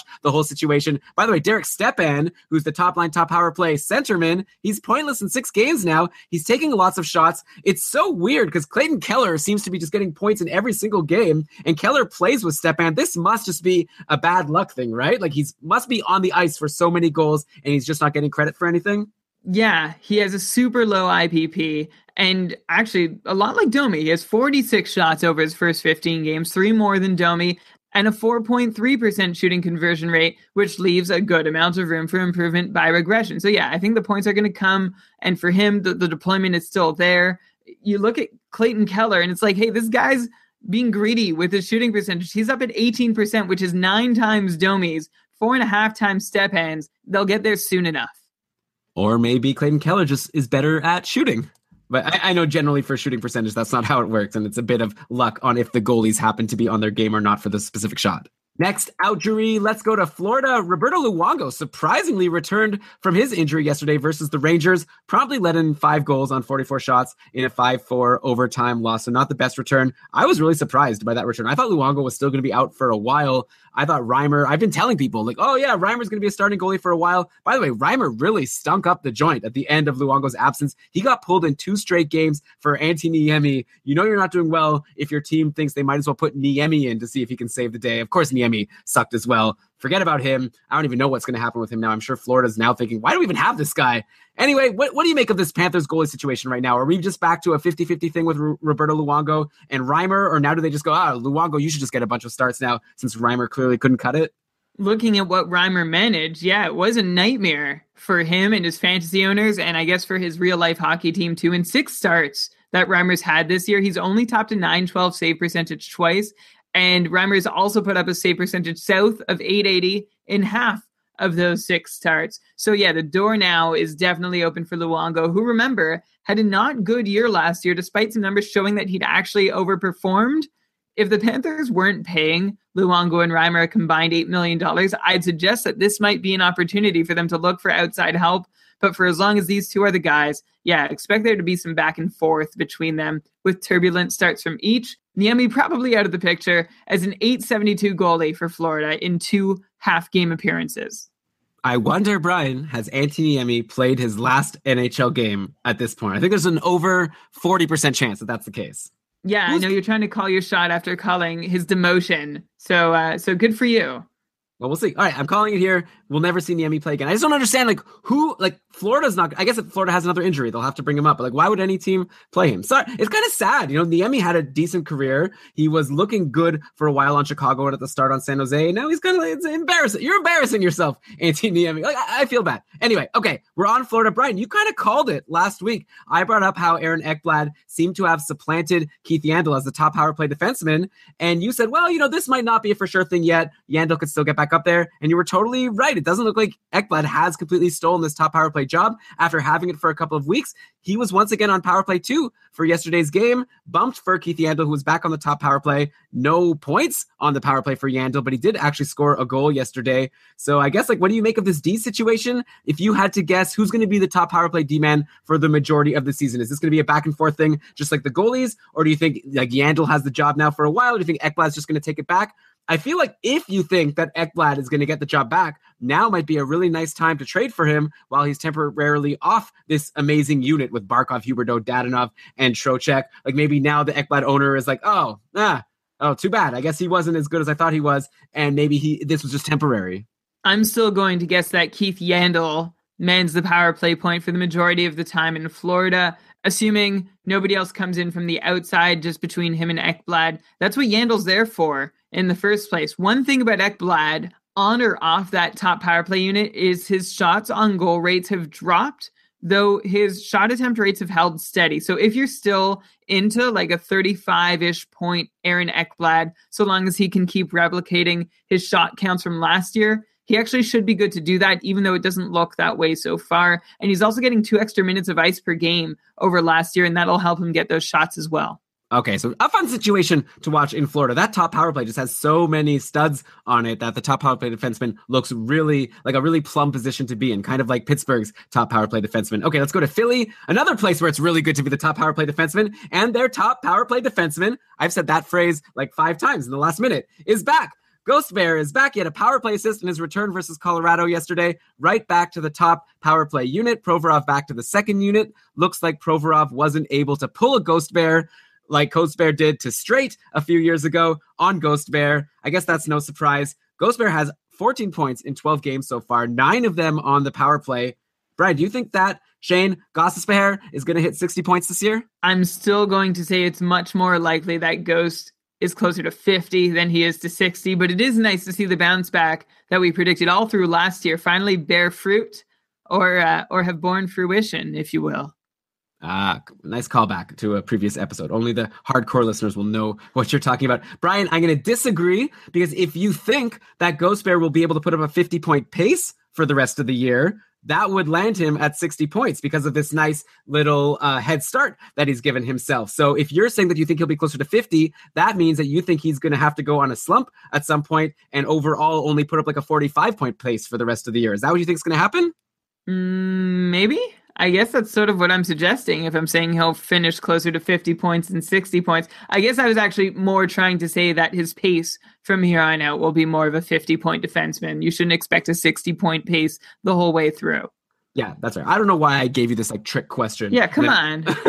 I was just, for the listeners wondering. Uh, generally, when we're talking about players, I don't care about how many points they're going to end up with. However many points a player has so far, that's in the past. We're generally talking about these guys, what we think they're going to be capable of moving forward. Of course, like who cares what happened before? Okay, Nino Niederreiter, another oucher. He returned to Minnesota. Some people asked about if this would hurt Jason Zucker, and it did, and it didn't. So Zucker stuck with Koivu and Granlund at even strength, but Niederreiter played on the top power play with Koivu, Granlund, Suter, and Spurgeon yesterday in the 2 0 loss to Chicago. Nino got his first two points of the season in his first two games back from injury. He's been playing with Staal and someone named Luke Kunin at even strength.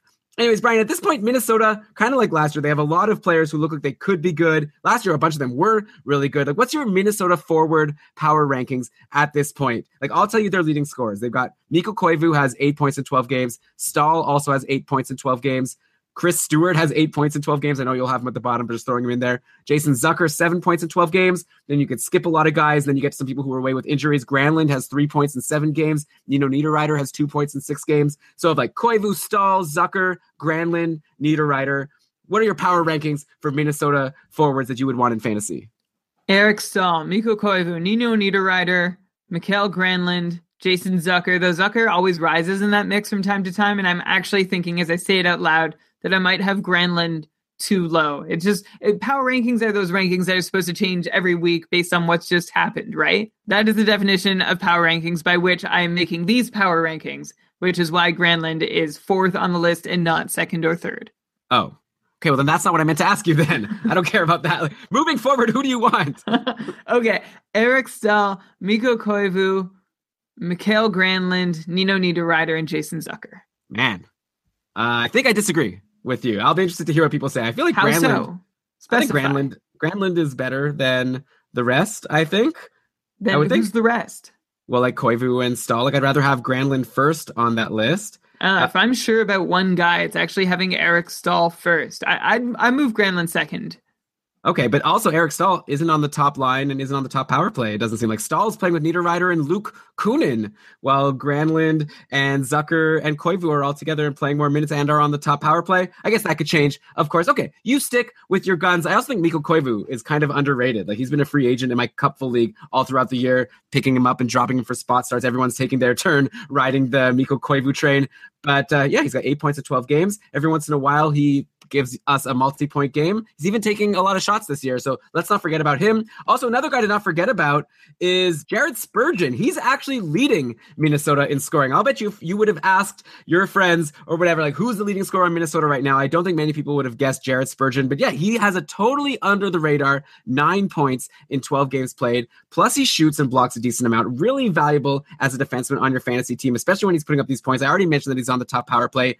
Patron Jade asked recently if she should burn her top waiver priority to grab Justin Faulk in her league, or maybe she had like fifth priority or whatever. She wanted to try to use up her priority to get Justin Faulk, who had been dropped. And I asked her who was in free agency just to get a gauge of like how good is Faulk compared to, you know, the replacement options. And she listed a bunch of kind of nobodies. And then Jared Spurgeon was in that list, like, uh, like a little diamond in the rough. I feel like people just don't give Jared Spurgeon the you know respect he deserves. Brian, I'm curious to know like who would you prefer between Spurgeon and Faulk? Like with Faulk, typical story, right? He's on the Carolina top power play. He takes a ton of shots, but he only has three points in 12 games. Meanwhile, Spurgeon is getting a point in almost every game. He's been totally consistent and reliable. So the lowdown on Spurgeon first. is- My tune really hasn't changed on him since we last brought him up. He seems good to reach 40 points and then a few more points for Sugar on top if the power play deployment that he's getting right now holds. And the good news for him is that he has seen more than half of the wild share of defensive power play time in five of his last six games. A couple of them by slimmer margins, like seeing just 51%, but still. And he's not in danger of losing that spot either, as the Wild are happy to run their power play with two defensemen, which nicely allays any possible concerns that Spurgeon needs to compete for one spot with Ryan Suter. As for Justin Faulk, looking at why his season has been so disappointing so far, uh, his shot attempt and shots on goal rates are actually up this year over the last few years. His own shooting percentage and on ice shooting percentages are also good too, believe it or not. The thing is, he's just down to a criminally low 23% IPP at even strength when we're used to seeing him up at 50%. So I think the points are going to come. The little bit of concern you can have there is Noah Hanifin, who's not really breathing down Faulk's neck, but he is there. So hopefully Faulk can reassure his coach and fantasy owners to lock in his depth chart standing before too long. Uh, going back to Spurgeon, now Spurgeon's IPP is actually double what it's been historically at even strength, while Faulk's is half of what it's historically been. So I think Faulk is still going to come out ahead at the end of the day, but he's not going right now in terms of production and isn't getting you blocks either. So if I had both at my disposal, like if I had both in free agency, I would go Spurgeon right now and then make the switch for Faulk when the time is right. How's Okay. that? Is that a reasonable answer to the question Faulk or Spurgeon, like Spurgeon now and then Faulk? Yeah, I guess so. But of course, there's the possibility that someone else is going to grab Faulk in the meantime. So you have to be happy with taking the risk that you're just going to be stuck with Spurgeon. I don't think that's a very bad uh, consolation prize. I think we told Jade, or I think my suggestion was because her league counts shots. And so obviously it's really nice to get all of Justin Faulk's shots. I think I said, yeah, sure, go for Faulk. But if you don't get him, I'd be happy to have Spurgeon. Maybe I even suggested don't use your waiver priority. See if he, you know, gets through waivers and then grab Faulk. And if not, then you could grab Spurgeon. I hope I said that. Now, maybe I didn't say that. I wish I did. Uh, let us know how that turned out, Jade. Uh, okay, let's go to our next fantasy hockey headline of the week, which is hot streaks. And I guess our fantasy hockey headlines of the week are always the same. It's just injuries, out streak, out streaks, hot streaks, cold streaks. I don't know why, why I even call them that. But anyways, hot streaks Columbus has a nice four game schedule starting on a Monday and Tuesday of next week. So that's very convenient if you want to stream. And also convenient is they have a couple of potentially available free agents on hot streaks right now. So first, Josh Anderson has eight points in his last 10 games. 32 shots in that span. He's playing on a great line. He's playing with Artemi Panarin and Nick Foligno. He's also on the second power play. Then you also have Oliver Bjorkstrand, who has six points in his last seven games, less consistent shots than Josh Anderson. Lots of no shot on goal games, but also a couple of four shot on goal games. So it's hard to know what you're going to get from him in a given day. He's been playing on a line with Dubinsky and Boone Jenner, and also on the second power play with Josh Anderson. Uh, we've already talked a lot about Oliver Bjorkstrand and his pedigree on this show, but I feel like this may be our first time bringing up Josh Anderson. So, Brian, who is Josh Anderson, and is either him or Oliver Bjorkstrand worth an ad for this four game schedule next week? Like, who do you like better between the two? Josh Anderson was heard of by most people just at the start of the year because he was a contract holdout right up to the end of training camp. And who is Josh Anderson and why is he holding out? He's never been a big scorer at any point of his career, but he has pretty nice numbers all around so far as an NHLer. Last year, as a rookie, uh, he managed 17 goals, 12 assists for 29 points in 78 games. But Anderson saw no special teams ice time and only 12 minutes per game. But you say, hey, that's pretty decent production for only 12 minutes per game. And it's true. He was fifth on the team in even strength points per 60, uh, ahead of Atkinson, Wennberg, Foligno, while playing mostly with William Karlsson and Matt Calvert. So there's a chance that Josh Anderson could be helpful in a top six role in the NHL. But remember that he's never really been a guy to be a top end producer at any other level. So why start here? It's probably happened before. As for Oliver Bjorkstrand, um, I like him more than Josh Anderson. They're probably both worth an ad in the short term, though I would guess that Anderson is closer than Bjorkstrand to losing his spot in the top six once Cam Atkinson returns from injury, which might not even be on Tuesday. That's the latest. Maybe he can be back by Tuesday, but possibly not. Uh, yeah, so I prefer Bjorkstrand for better continued deployment. Plus, I think he's got more offensive skill.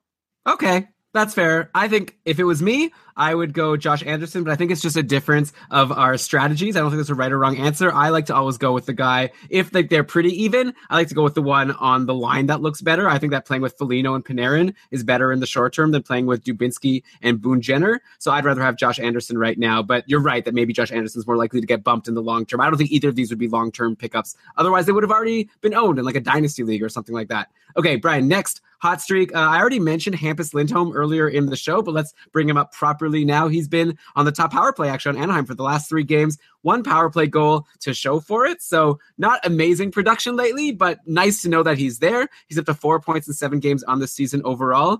He's putting up some decent hidden block numbers as well. So if you're in a bangers and mash league, that's another reason to look at Hampus Lindholm. Brandon Montour seems to be on the second power play now, but he's still been getting decent power play time. Sami Vatanen saw some power play time yesterday. There were only two power plays in the game, so it's hard to really gauge how things are looking. We'll have to watch a couple more games, but it seems like these three defensemen are going to be jumping around maybe like they'll all take turns being on the first and second units uh, Montour was looking really good when Fowler initially got injured, but now he's pointless in four games and potentially bumped from the top power play. Vatanen has also been pointless in four games on the season overall for him. I feel like both Montour and Vatanen may be snoozers at this point. And I guess the general question is Are any of these Anaheim defensemen really worth that much while Ryan Getzlaf is out of the picture? I think there is some value from Anaheim defensemen, even with Getzlaf injured. We mentioned the Buffalo power play struggling with the league worst power play shooting percentage. Uh, Buffalo is the only team with a worse power play shooting percentage than Anaheim, who are ranked 30th in the league in that measure. So it's hard to blame anyone uh, on the Ducks for not producing in that top power play spot. But it is also very exciting then to see Hampus Lindholm be the guy who does it. He's arguably the most talented all around defenseman on that Ducks D corps. Uh, Travis Yost said as much when we chatted with him a few months back. So the upside is there. But as far as we know, that merry-go-round for top-end deployment in Anaheim between, you know, Vatanen, Lindholm, Montour, and then Fowler once he's healthy is going to continue to spin. Uh, so I think whoever's running that power play is still worthwhile, even with Getzlaf out. And of course, Montour and Manson could provide peripherals to help your team. Uh, but if not, if there's no production, no peripherals, and they're not on power play one, then yeah, they could very well be snoozing. So yeah, and you're snoozing if you're holding them, I think, and Hampus Lindholm was in free agency. If I was gonna have an Anaheim defenseman right now who's healthy, I think it would be Hampus Lindholm. But uh, that could change later in the week. Uh, by the way, on Anaheim, Ryan Miller played his second game of the season yesterday, and he was great in a 2 1 shootout loss to San Jose. He stopped 44 45 shots. He now has a 951 save percentage in the two games he's played this year. Meanwhile, John Gibson has had two straight clunkers since the last episode where I said that Miller's outjury shouldn't pose a threat to Gibson. He'll be fine. I'm right about that, right? I feel like John Gibson is the starter and Ryan Miller is the for sure backup, though Ryan Miller was a starter last year. And if he's playing better, I wonder if Anaheim would give him more time. Like, what's your sense there? At the very least, I would say that Ryan Miller is looking like one of the better backup to owns right now. You were saying you were going to bring up some backups. Uh, Miller versus Jarry. Who would you want between those two? I'll take Ryan Miller. I think he might get a few more games in, unless like Matthew Murray is not having the greatest start to his year. I'm still sort of operating on the assumption that Jarry is supposed to play games at this point in his career. So if I'm trying to bank on one today, it would be Ryan Miller. Uh, other candidates for top backup owns early on, uh, Michael Neuvirth, although is he the backup in Philadelphia? He's crushing Brian Elliott. Uh, Anders Nilsson, of course, I've made my case for, and Mike Condon quietly still having a good back. In fact, he's he's far outplaying Craig Anderson, who I'm embarrassed to say has not done very well at all this year. After I went out on a limb and put him in my tier three. Uh, and how about this, Elon? I'm going to throw one new name out there that was not on my radar before tonight's 38 save shutout of the Chicago Blackhawks, but Charlie Lindgren in Montreal. There's no reason why Al Montoya should be backing up Carey Price if they have this guy who's quite capable of it. And I mean, he looks capable tonight. I don't know long term if he's going to be. I'm trying to find some quick scouting reports on him. I don't see much. Uh, he's been okay in the AHL. So uh, maybe you take a look at him for as long as Price is out. I imagine he gets the next start. Come on. You're you're grabbing the Montreal backup as a top backup to own. Like Montreal's getting shelled all the time. Eh. I just I, how many times have I made the case I that know. they, they play well? They're not such a bad team. Okay. Sure. Anyways, what about my question about Gibson? Like, should Gibson owners be a little worried that Ryan Miller is doing well and Gibson's had a couple bad games, or am I just fear mongering? Fear mongering. Okay. Gibson's still going to get the heavier share of starts. This isn't like Gibson and Freddie Andersen. Uh, it's more like Gibson and Jonathan Bernier. Okay, so we'll check in again maybe in a couple of weeks if if this trend continues and Ryan Miller continues to do really well. I mean, Ryan Miller's been on a pretty weak Vancouver Canucks team over the last few years, kind of like Mike Smith on Arizona. Like it's not it's interesting to see one of these goalies that's been on a bad team for so long, like how they do on a decent team. So we'll have to see how Ryan Miller does there. Uh, Mike Smith is obviously doing really well in Calgary so far. Uh, okay, Brian, blast from the past for you. Another defenseman who's been getting power play time, and another name that we used to be into. I feel like two or three years ago on the show and has completely disappeared. But how about Cody Franson, who's been getting 50% or higher power play time on ice in the last couple of games for the chat room? Do you even know what team Cody Franson is on? I wonder. I'll bet you some people don't even know. I'll say it. Uh, the Chicago Blackhawks. That's the team that Cody Franson is on, and he's been getting some power play time. And I guess Chicago played today, uh, I believe. So I could see if that was still the case. I wrote this last night, and uh, no, not as much. Well, some. He was on the second power play unit. So Keith and Seabrook were on the top unit, and then Cody Franson was on unit two. Anyway, Cody Franson had nothing yesterday versus Minnesota, also nothing today versus Montreal in terms of points, but he's been playing season highs in terms of time on ice, like over 20 minutes. And he has three points, I guess, now in six games on this season. The first two points came early on before he got scratched for a while. This might be a whole lot of nothing. Maybe this is even worth talking about, but I feel like Cody Franson getting power play time, playing now three games in a row, getting good deployment, like over 20 minutes and power play time. Wor- Worth knowing about. Cody Franson is there. And like Brent Seabrook, he's been pretty useless, right? He's pointless in six games now. He only has two points in 13 games, or I guess 14 games now for the year. Like he had a really good three point game versus Pittsburgh and Niemi to start the season. But since then, like I said, only two points.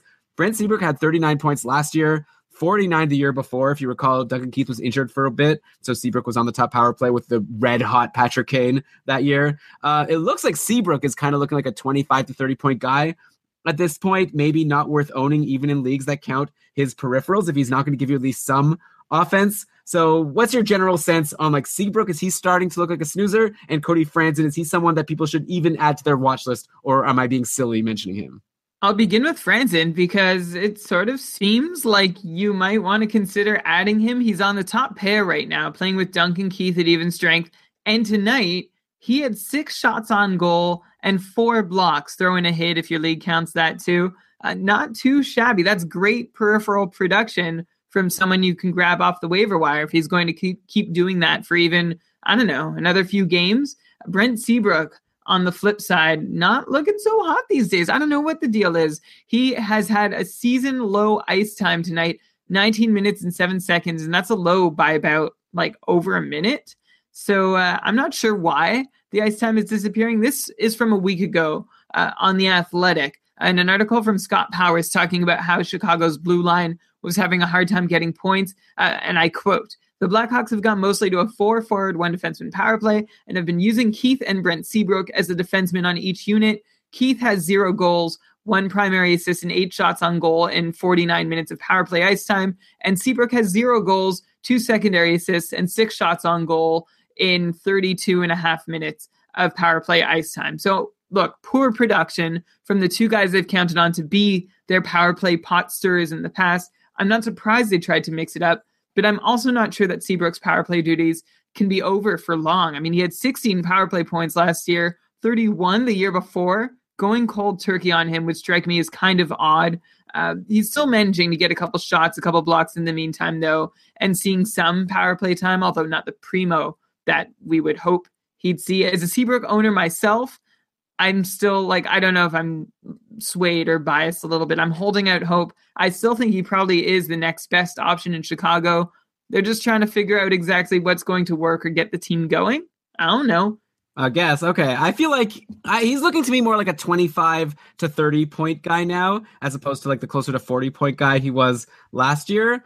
So we'll have to see what happens. Like you're saying, yeah, he hasn't been getting any power play points. So once those come, maybe that'll help if he could get them, if he's not bumped by Cody Franson. Uh, also, just for completion, I don't want to talk about the Chicago Lions because we do it every week, but just FYI, DeBrincat, Panik, and Toews, and then Kane, Saad, and Schmaltz have been the top two lines recently. And then a top power play of Anisimov, Kane, Saad, and Schmaltz, and Keith though I guess I mentioned that uh, Keith and anyways, that was as of yesterday. Uh, I will say one thing: Schmaltz, Nick Schmaltz, this is ridiculous. Like, how is he on a line and power play with Patrick Kane, but has only put up like one goal in his nine games played since returning from injury? Like, have you ever seen such a case of like such great deployment? Like, it looks so good. He's playing with Patrick Kane, who's doing fine himself, and yet he's like doing nothing. He's playing with him on even strength and on the power plays. It's weird to me. I would like to hear any comparisons from our listeners, anyone listening who can tweet at us with the name of another player who has gotten such good deployment and done so little with it. Our hopes were very high for Schmaltz. Like I suppose he can still do something. The Hawks are not scoring a ton right now, though. There, there are team-wide scoring problems, especially on that power play, that need to be sorted out. Okay, yeah, I guess you could mention Anisimov, who was in a similar situation for a couple of years, but he was at least getting like a half point per game. We're yeah, he was nothing he was, from Schmaltz. Yeah, he was still doing better than what Schmaltz is doing now. He was my first thought, actually, but even he was doing better than Schmaltz, as I just said. Yeah, okay, so maybe he even bumps him at some point, or or not. Maybe Schmaltz is bound for a breakout right now. Keep your eye on him. He's he's on a good line. He's doing nothing, of course. Okay, let's go to another player aside from Franson that will make you say like, "What year is this?" Like, am I listening to a new episode of Keeping Carlson? Uh, but don't look now. But Rick Nash has two goals and three assists in his last four games after he started the year with a measly one goal in his first eleven games played considering he was getting good deployment and taking like four to five shots per game, we knew this was coming, right? Like, I know, Brian, you've made fun of me for being into Nash because I have him in my cupful league and I like refused to drop him even though he wasn't getting any points. But I remember just thinking, like, I feel like I should be vindicated for the like teasing that you were giving me because, yeah, like he wasn't getting any points, but this is like a classic Keeping Carlson thing. He was like taking a ton of shots, he was playing with good players. Those are the hallmarks of someone that is going to start producing. Like, or maybe are you going to tell me now, sell high while you can? The scoreless streak is about to happen again with Rick Nash. No, I think you are somewhat vindicated. Consider yourself vindicated. He's actually upped his shot attempt rates, his unblocked shot attempt rates, and his shot on goal rates this year, which I didn't see coming after three years of decline heading into his age 33 year old season. So can you blame me for thinking Rick Nash was going to not be suddenly fantasy relevant again? Uh, he's also hanging in just fine to a top six role rather than slipping into a top nine. But let's not go too overboard. Like six points in 15 games on the whole. Uh, and I'm not thinking he should have a boatload more than that. So you're still looking at 45, maybe 50 points, but his shots on goal can make him like kind of a hired gun to win that cat in a given week.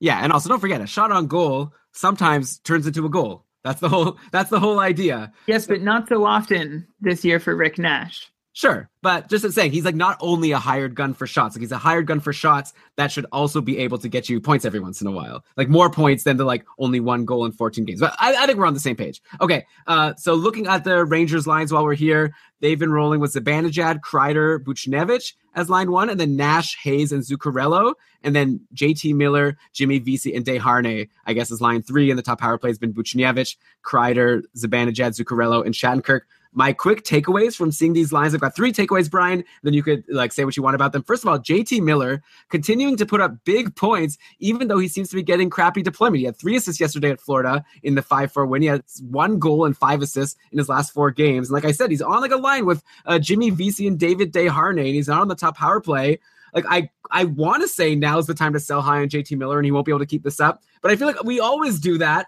and we're always wrong. Like he keeps producing. Like what's with this guy? He's like the opposite of Nick Schmaltz. Because he keeps producing even in poor deployment situations. Yeah, we learned our lesson last year. The thing about JT Miller is that we know he's talented, but without the deployment there, it, it's hard to really buy in on him either. So you're kind of caught in this middle space where it's like, yeah, he's in the top nine. He's not going to get a lot of opportunity. And then he suddenly is still able to put up points. Who would you prefer, Elon, between JT Miller and Rick Nash?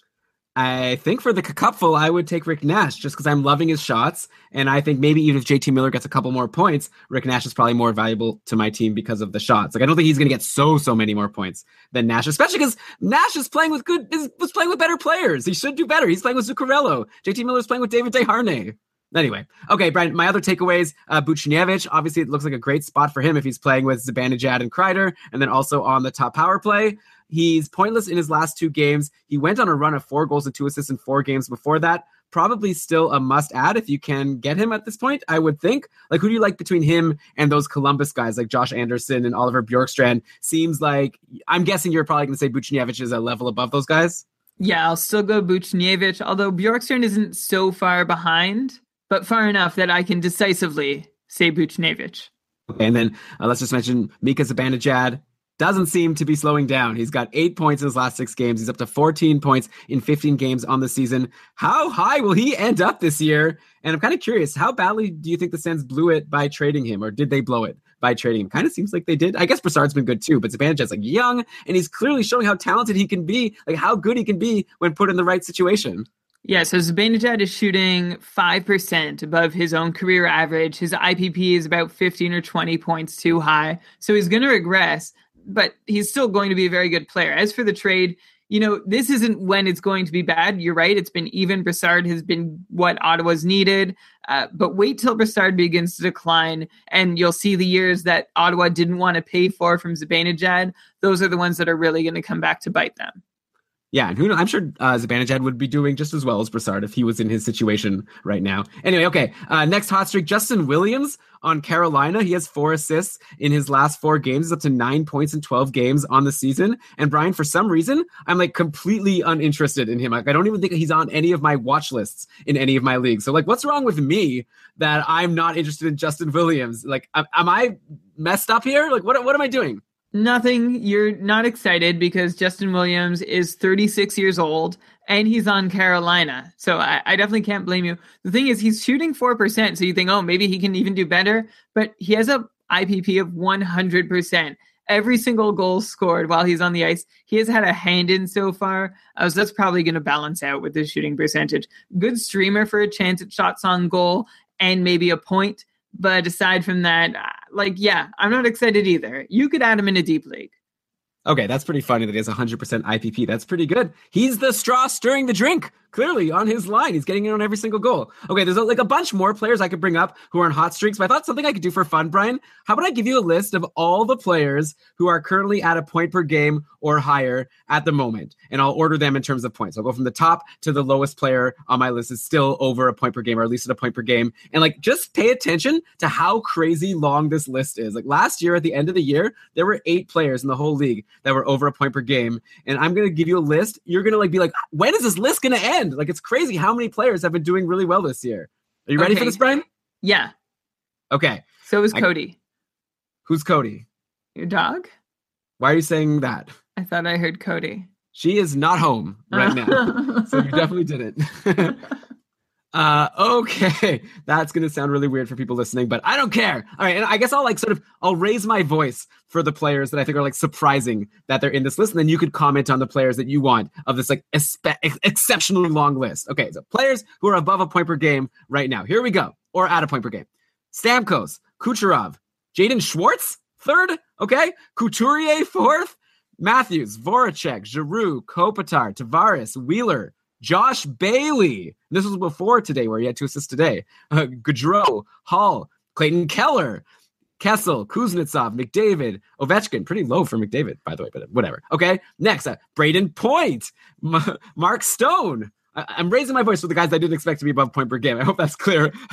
Tarasenko, Barkov, Huberdeau, Anders Lee, Alex Pietrangelo, Scheifele, Brayden Schenn, Seguin, Trocheck, Jamie Benn, Dadonov, uh, Forsberg, Ghost Bear, Patrick Kane, Klingberg, uh, Brad Marchand, Brock Boeser, who had a hat trick yesterday. He's got 13 points in 10 games on the season, like insane.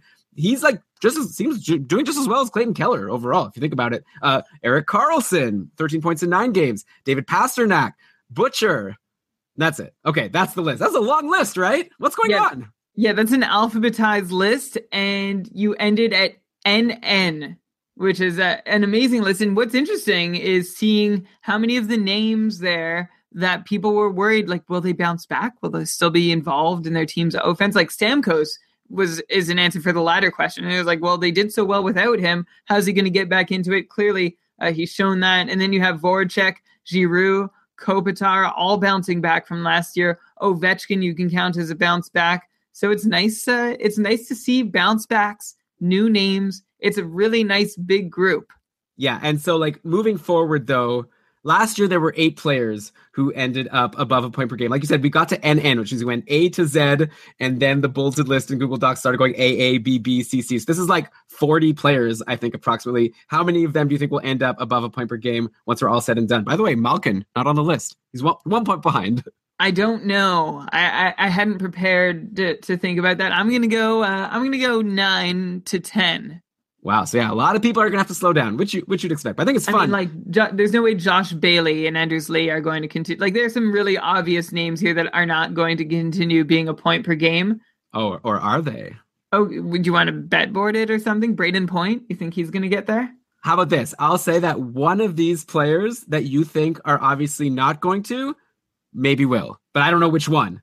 But like, it's So possible. you say you say one of Point, Bailey, or Lee. Hey, and I'll even spot you Couturier. I'm to even throw him into the mix. maybe not a point per game, but like, I feel like you're probably thinking all these guys are going to end up being like people that you could drop at some point this season. No, I think no, that's not what. How is that what I'm saying? I'm saying not going to be point per game. okay. So, but maybe I'll say like maybe one of them will hit seventy. Can I can I go that? Uh, okay. You'll you'll take that bet. I mean, I, I'm a little sorry I spotted you Couturier, but I, I think I would still uh, think it's unlikely that any of those guys hit 70. Yeah, I agree. Anyways, I don't really want to bet. Whatever. We could talk about Will. Butcher. I'm going to throw Will Butcher in there. I mean, I agree with you that it's unlikely that any one of them will in terms of like individually, but you know, you get a big enough group, like one of them might continue to overachieve. Like someone could do it. I think it's interesting. And you know, guys like Bailey and Lee, like it's all about John Tavares, right? If they're playing with him and John Tavares keeps producing, they're going to keep uh, getting in on his points. So uh, we'll see. Okay, let's go to some cold streaks to end the show. I guess I was going to bring up Ryan Johansen now. We kind of already talked about him. Uh, is there anything more to say about him, or should we just move on? I think I think we've covered it. I think just to circle back, I'm not I don't think Kyle Turris is going to steal that top line spot. I think it's going to help the winger that doesn't end up on that top line more than it's going to hurt Ryan Johansen. So don't panic quite yet, Johansen owners. I think he's still the best center on the team. Yeah, well, I guess at this point, like anytime your team, like or the player that you have, their team makes a big trade like this, like you might as well just wait and see how it shakes out. If you've been holding Johansen this long, might as well hold him and see what happens now that Turris is there. Maybe all of a sudden the power play is going to be amazing. They'll replace Hartnell with Turris and and they'll really start taking off. So let's wait and we'll have to check in on all of the participants in this trade and their teammates in you know a week or two. Uh, okay, one streak I really needed to bring up this week, and here we are. Nicklas Backstrom Brian is pointless in five games. I did a little bit of research, but I got tired. Okay, I looked at his game logs from last season. Didn't see any stretch of five pointless games. I went to his game logs from the year before. Also, couldn't see any pointless stretches of five games. And then I thought, ah, I don't want to do this anymore. But like, he's like, I just feel like Nicklas Backstrom is such a reliable guy to get points. Like, how long ago is it that Nicklas Backstrom went on a five game pointless streak like this? This feels like it's super rare. Like I remember last year we were all losing our minds when Ovechkin had a game without a shot. We were like, how long has it been since Ovechkin had a game without a shot? And someone did the research. Did you happen to do the research on this and see how long it's been since Backstrom has gone without a point in five straight games? I didn't do the research, but I did look up how many times Backstrom has had six shots in a game, which happened recently, and it's happened only 15 times in his 750 game career. And when it happened, I think it was the last game, uh, it was only the second time since the end of the 2013 2014 season, which tells me maybe the Capitals, like they're trying to figure out how to make that line work. He's playing with Vrana and Oshie.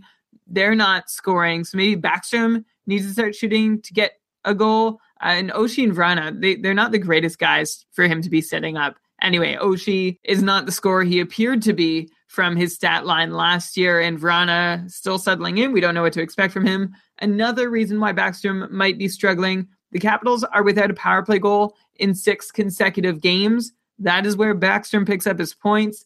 Not happening, not available lately. I think they'll come back.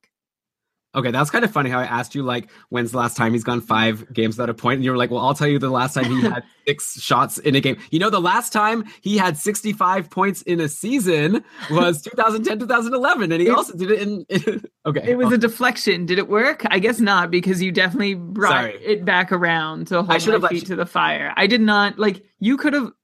I- We didn't look. Somebody look. Let, So it- tweet you. Yeah, it's rare, but yeah, okay. You're saying not to be too worried. I mean, I would be a little worried just because, like, not like he's gonna totally fall off. Like he's not playing with Ovechkin, right? Like, that's also like a big reason why he's been getting all these points for all the all these years. And you know he's good, and he should probably get more credit for all of Ovechkin's goals. But also, obviously, he's been passing to Ovechkin, who's been scoring all of these goals. Like you said, like he's playing with Oshie and Vrana. Oshie, you know, had that huge shooting percentage last year, and he's regressed like we expected. And so this might be the worst pair of line mates that Nicklas Backstrom has had in a long time. So we'll see if the Caps shake this up. Definitely a good buy low opportunity, though. I feel like he's probably good for at least a 70 point pace moving forward, if not higher. And uh, that's my take on him. Brian, that's kind of it for what I prepared. I wrote some notes here at the end just because some people in the chat room were like, Are you going to talk about Peter Mrazek's shutout today? So, uh, yeah, Peter Mrazek had a shutout today. Jimmy Howard has been the starter, but I guess at some point you have to put Peter Mrazek in, and he let in no goals against the Oilers, a four nothing win for the Red Wings. Um, I don't know, Brian, are you are you excited about Peter Mrazek at this point? Overall, he's been having a disappointing season, but good game today against the Oilers.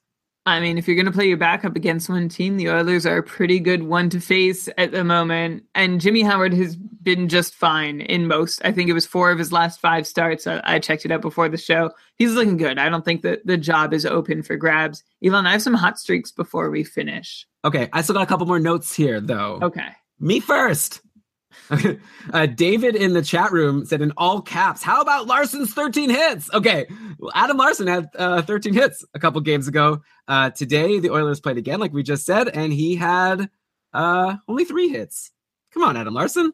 Oh, you tease us with this one great game. Yeah, that must have been amazing if you owned Adam Larsson. He also gets a bunch of blocks. He seems like definitely he's a hired gun. You know, you said Rick Nash is a hired gun, like Adam Larsson, if you need hits and blocks, he's going to help you there. Don't expect many points. Uh, one other note I'll point out: Matt Barzal had five assists today for the Islanders. So I think you mentioned him recently. We talked about the Islanders and that first line doing well, but Barzal's been on the top power play, and he's clearly also really good. So many really uh, intriguing rookies like Keller and Besser. And I wonder now we'll have to look at what Barzal's point total is. Maybe he's approaching a point per game at this point because he was already doing really well before a five assist game. Well, now he was one of my hot streaks. Thanks. Uh, now he has 13 points in his last nine games, uh, three goals, 10 assists, and about 20 shots. That's some mental math happening right now. I might may or may not have that right. So a couple shots a game, point per game over his last nine. Uh, he was already a point per game over his last eight. Now he's more than a point per game player over his last nine. Yes. You should add him. You should like we we mentioned that did we not last week? Add Matt Barzal. Would you? But you'd still take Bailey and like Lee over Barzal, I assume. And what about Eberle versus Barzal? Because I know you're always still hanging a candle to Eberle. Like today, this is like we. Uh, this game just happened for us. Uh, let me see. What did Bailey do today? I mean, sorry, Eberle. I'm just looking right Two now. goals. Two go. Wow. Oh, the Islanders! What a team!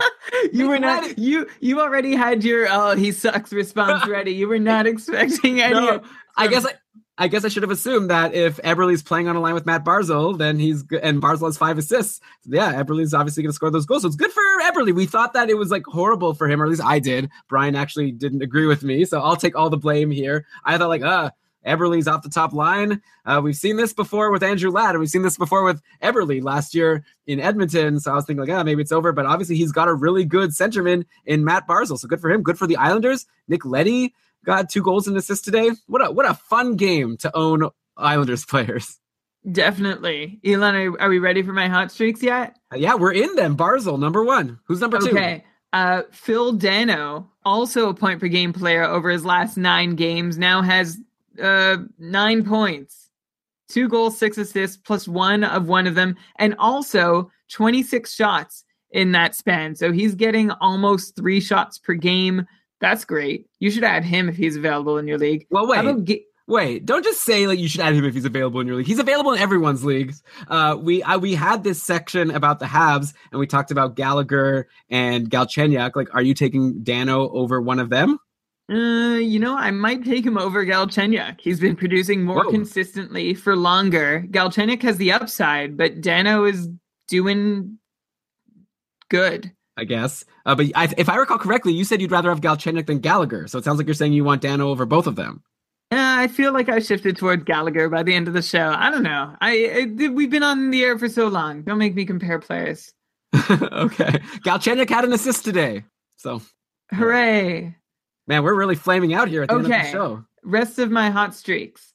Uh, Gabriel Landeskog now has six points in his last six games. hmm Did you Are see you- that coming? Is this going to be like you're just going to say to them, yeah, Yeah. if you're going to do the me, if you're going to say the hot streak, you have to actually ask a question. You can't just say, like, you should add him. And then, Okay. Gustav Nyquist up to five points in his last seven games. Would you prefer him or Philip Danault?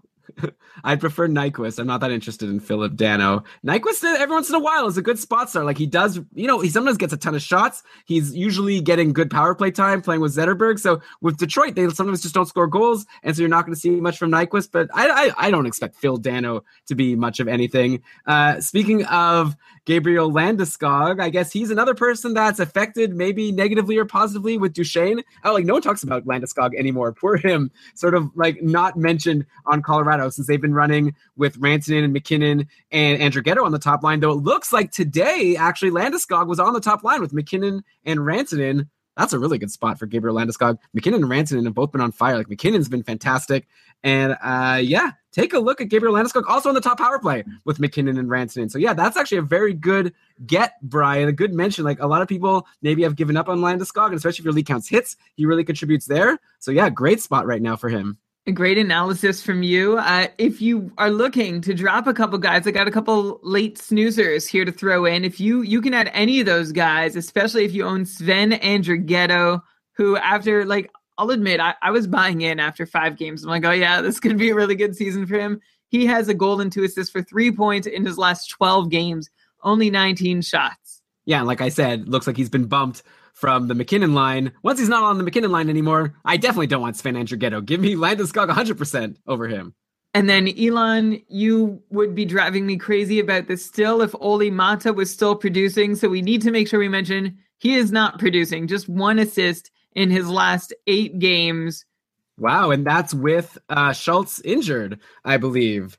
So even though Maatta's probably been getting some power play time, let me take a look here at what Pittsburgh's been doing in terms of their defense on the power play. Letang obviously power play one. Yeah, it's only Maatta power play two, but really like power play two on Pittsburgh. Like who cares about them? So yeah, it looks like you were definitely right about Maatta. I'm pretty sure I agreed with you, but he was someone to watch. Can I mention Chris Letang really quickly? He has 11 points in 16 games, so pretty good. And he's been doing really good lately. He started the year a little slow. I believe at one point, like in the summer series, when people were asking if they should trade Chris Letang, we were like, well, don't trade him now. Everyone's worried about him. He's been injured for so long. We said, like, wait till he goes on a run and then like sell high on him if you're worried about him getting injured later because I'm still just as concerned about him getting injured as I was, you know, during the summer. Like I think maybe I don't know, it's hard to put a number on it, but let's say I'm like 30% worried he'll get injured you know, like 30% chance he'll go down at some point for like 10 games. Anyway, maybe now's the time if you want to offload some injury risk from your team.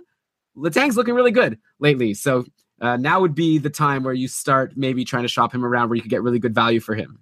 But it's so hard to do that when your guy is just crushing it. Like, I want actually an interesting question about that point per game player list would be who would you sell high on? Like, who from that list would you sell for a 60 point player or a 55 point player. Because there's some guys who probably will be okay 55 point player is probably pretty low but but i think that maybe that's a question for another time. A mailbag show perhaps yeah, we got one uh, coming up on Thursday. So the patrons will hear us, and you could ask the questions. If you like that question, throw it back at us on the mailbag show. We have to answer it if it gets the most votes because we just answer the questions that get the most votes. That's the show for the patrons.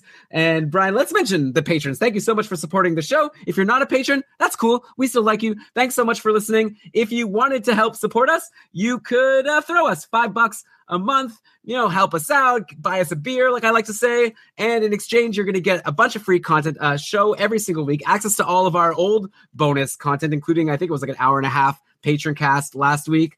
And there's other perks as you go up. Like, check it all out. We made a nice little pretty site for you over on Patreon, keepingkarlsson.com slash patron. I didn't ask you, Brian, did you have more like cold streaks you wanted to bring up? No, you cut my segue into the end of the show perfectly.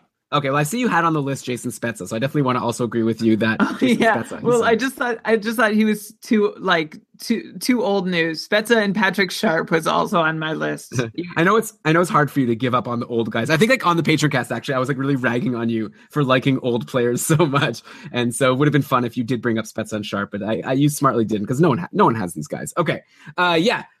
I already mentioned that if you want to become a patron, we'd appreciate that. Another thing you could do for us, I mean, we're trying our best to put out a good show for you. So I'm going to list you some things you could do for us. Eh, just by listening, you're helping us out. So no pressure. But five star review on iTunes would be like pretty sweet. We really like those. They help us. I'd love one day to get on the new, like a trending podcast or whatever on iTunes. I even emailed, I got a contact from iTunes and I emailed them and they didn't write back. So if anyone knows anyone at iTunes, I don't know. Anyway, but give us the five star review. Hopefully that helps. And then also, I like to usually say you can subscribe to us. That's it. Whatever. Okay, Brian, let's just cue the outro music. Why don't you go ahead and read the credits? All right. And by the way, remember that this show uh, was sponsored by SeatGeek and FanDuel. Uh, you can compete against Elon and I in our FanDuel Listener League at fanduel.com slash K-A-R-L. Carl, uh, join late Monday night, like 7 or 8 p.m., and uh, we'll have a good time. This episode of Keeping Karlsson was presented by Dobber Hockey and supported by our patrons, including our newest ones, Mike H., Matthew D., David F. Let's have you aboard. It was researched with help from Dobber Hockey, Frozen Pool, Dobber Prospects, Corsica, The Athletic, Hockey Reference, Hockey Biz, Hockey Database, Elite Prospects, Roto World, and Fantrax. Great job as always, Brian. I feel like this was a bit of a different animal this episode. I feel like we got into some more just casual chatting. It was more like a patron cast by the end of the podcast. I had a lot of fun. Good job. We'll catch you all with another regular show next Sunday. You can always join us live, keepingkarlsson.com slash live. We usually start at either 7 or 8. We'll let you know on Twitter. Until then, keep on keeping Karlsson.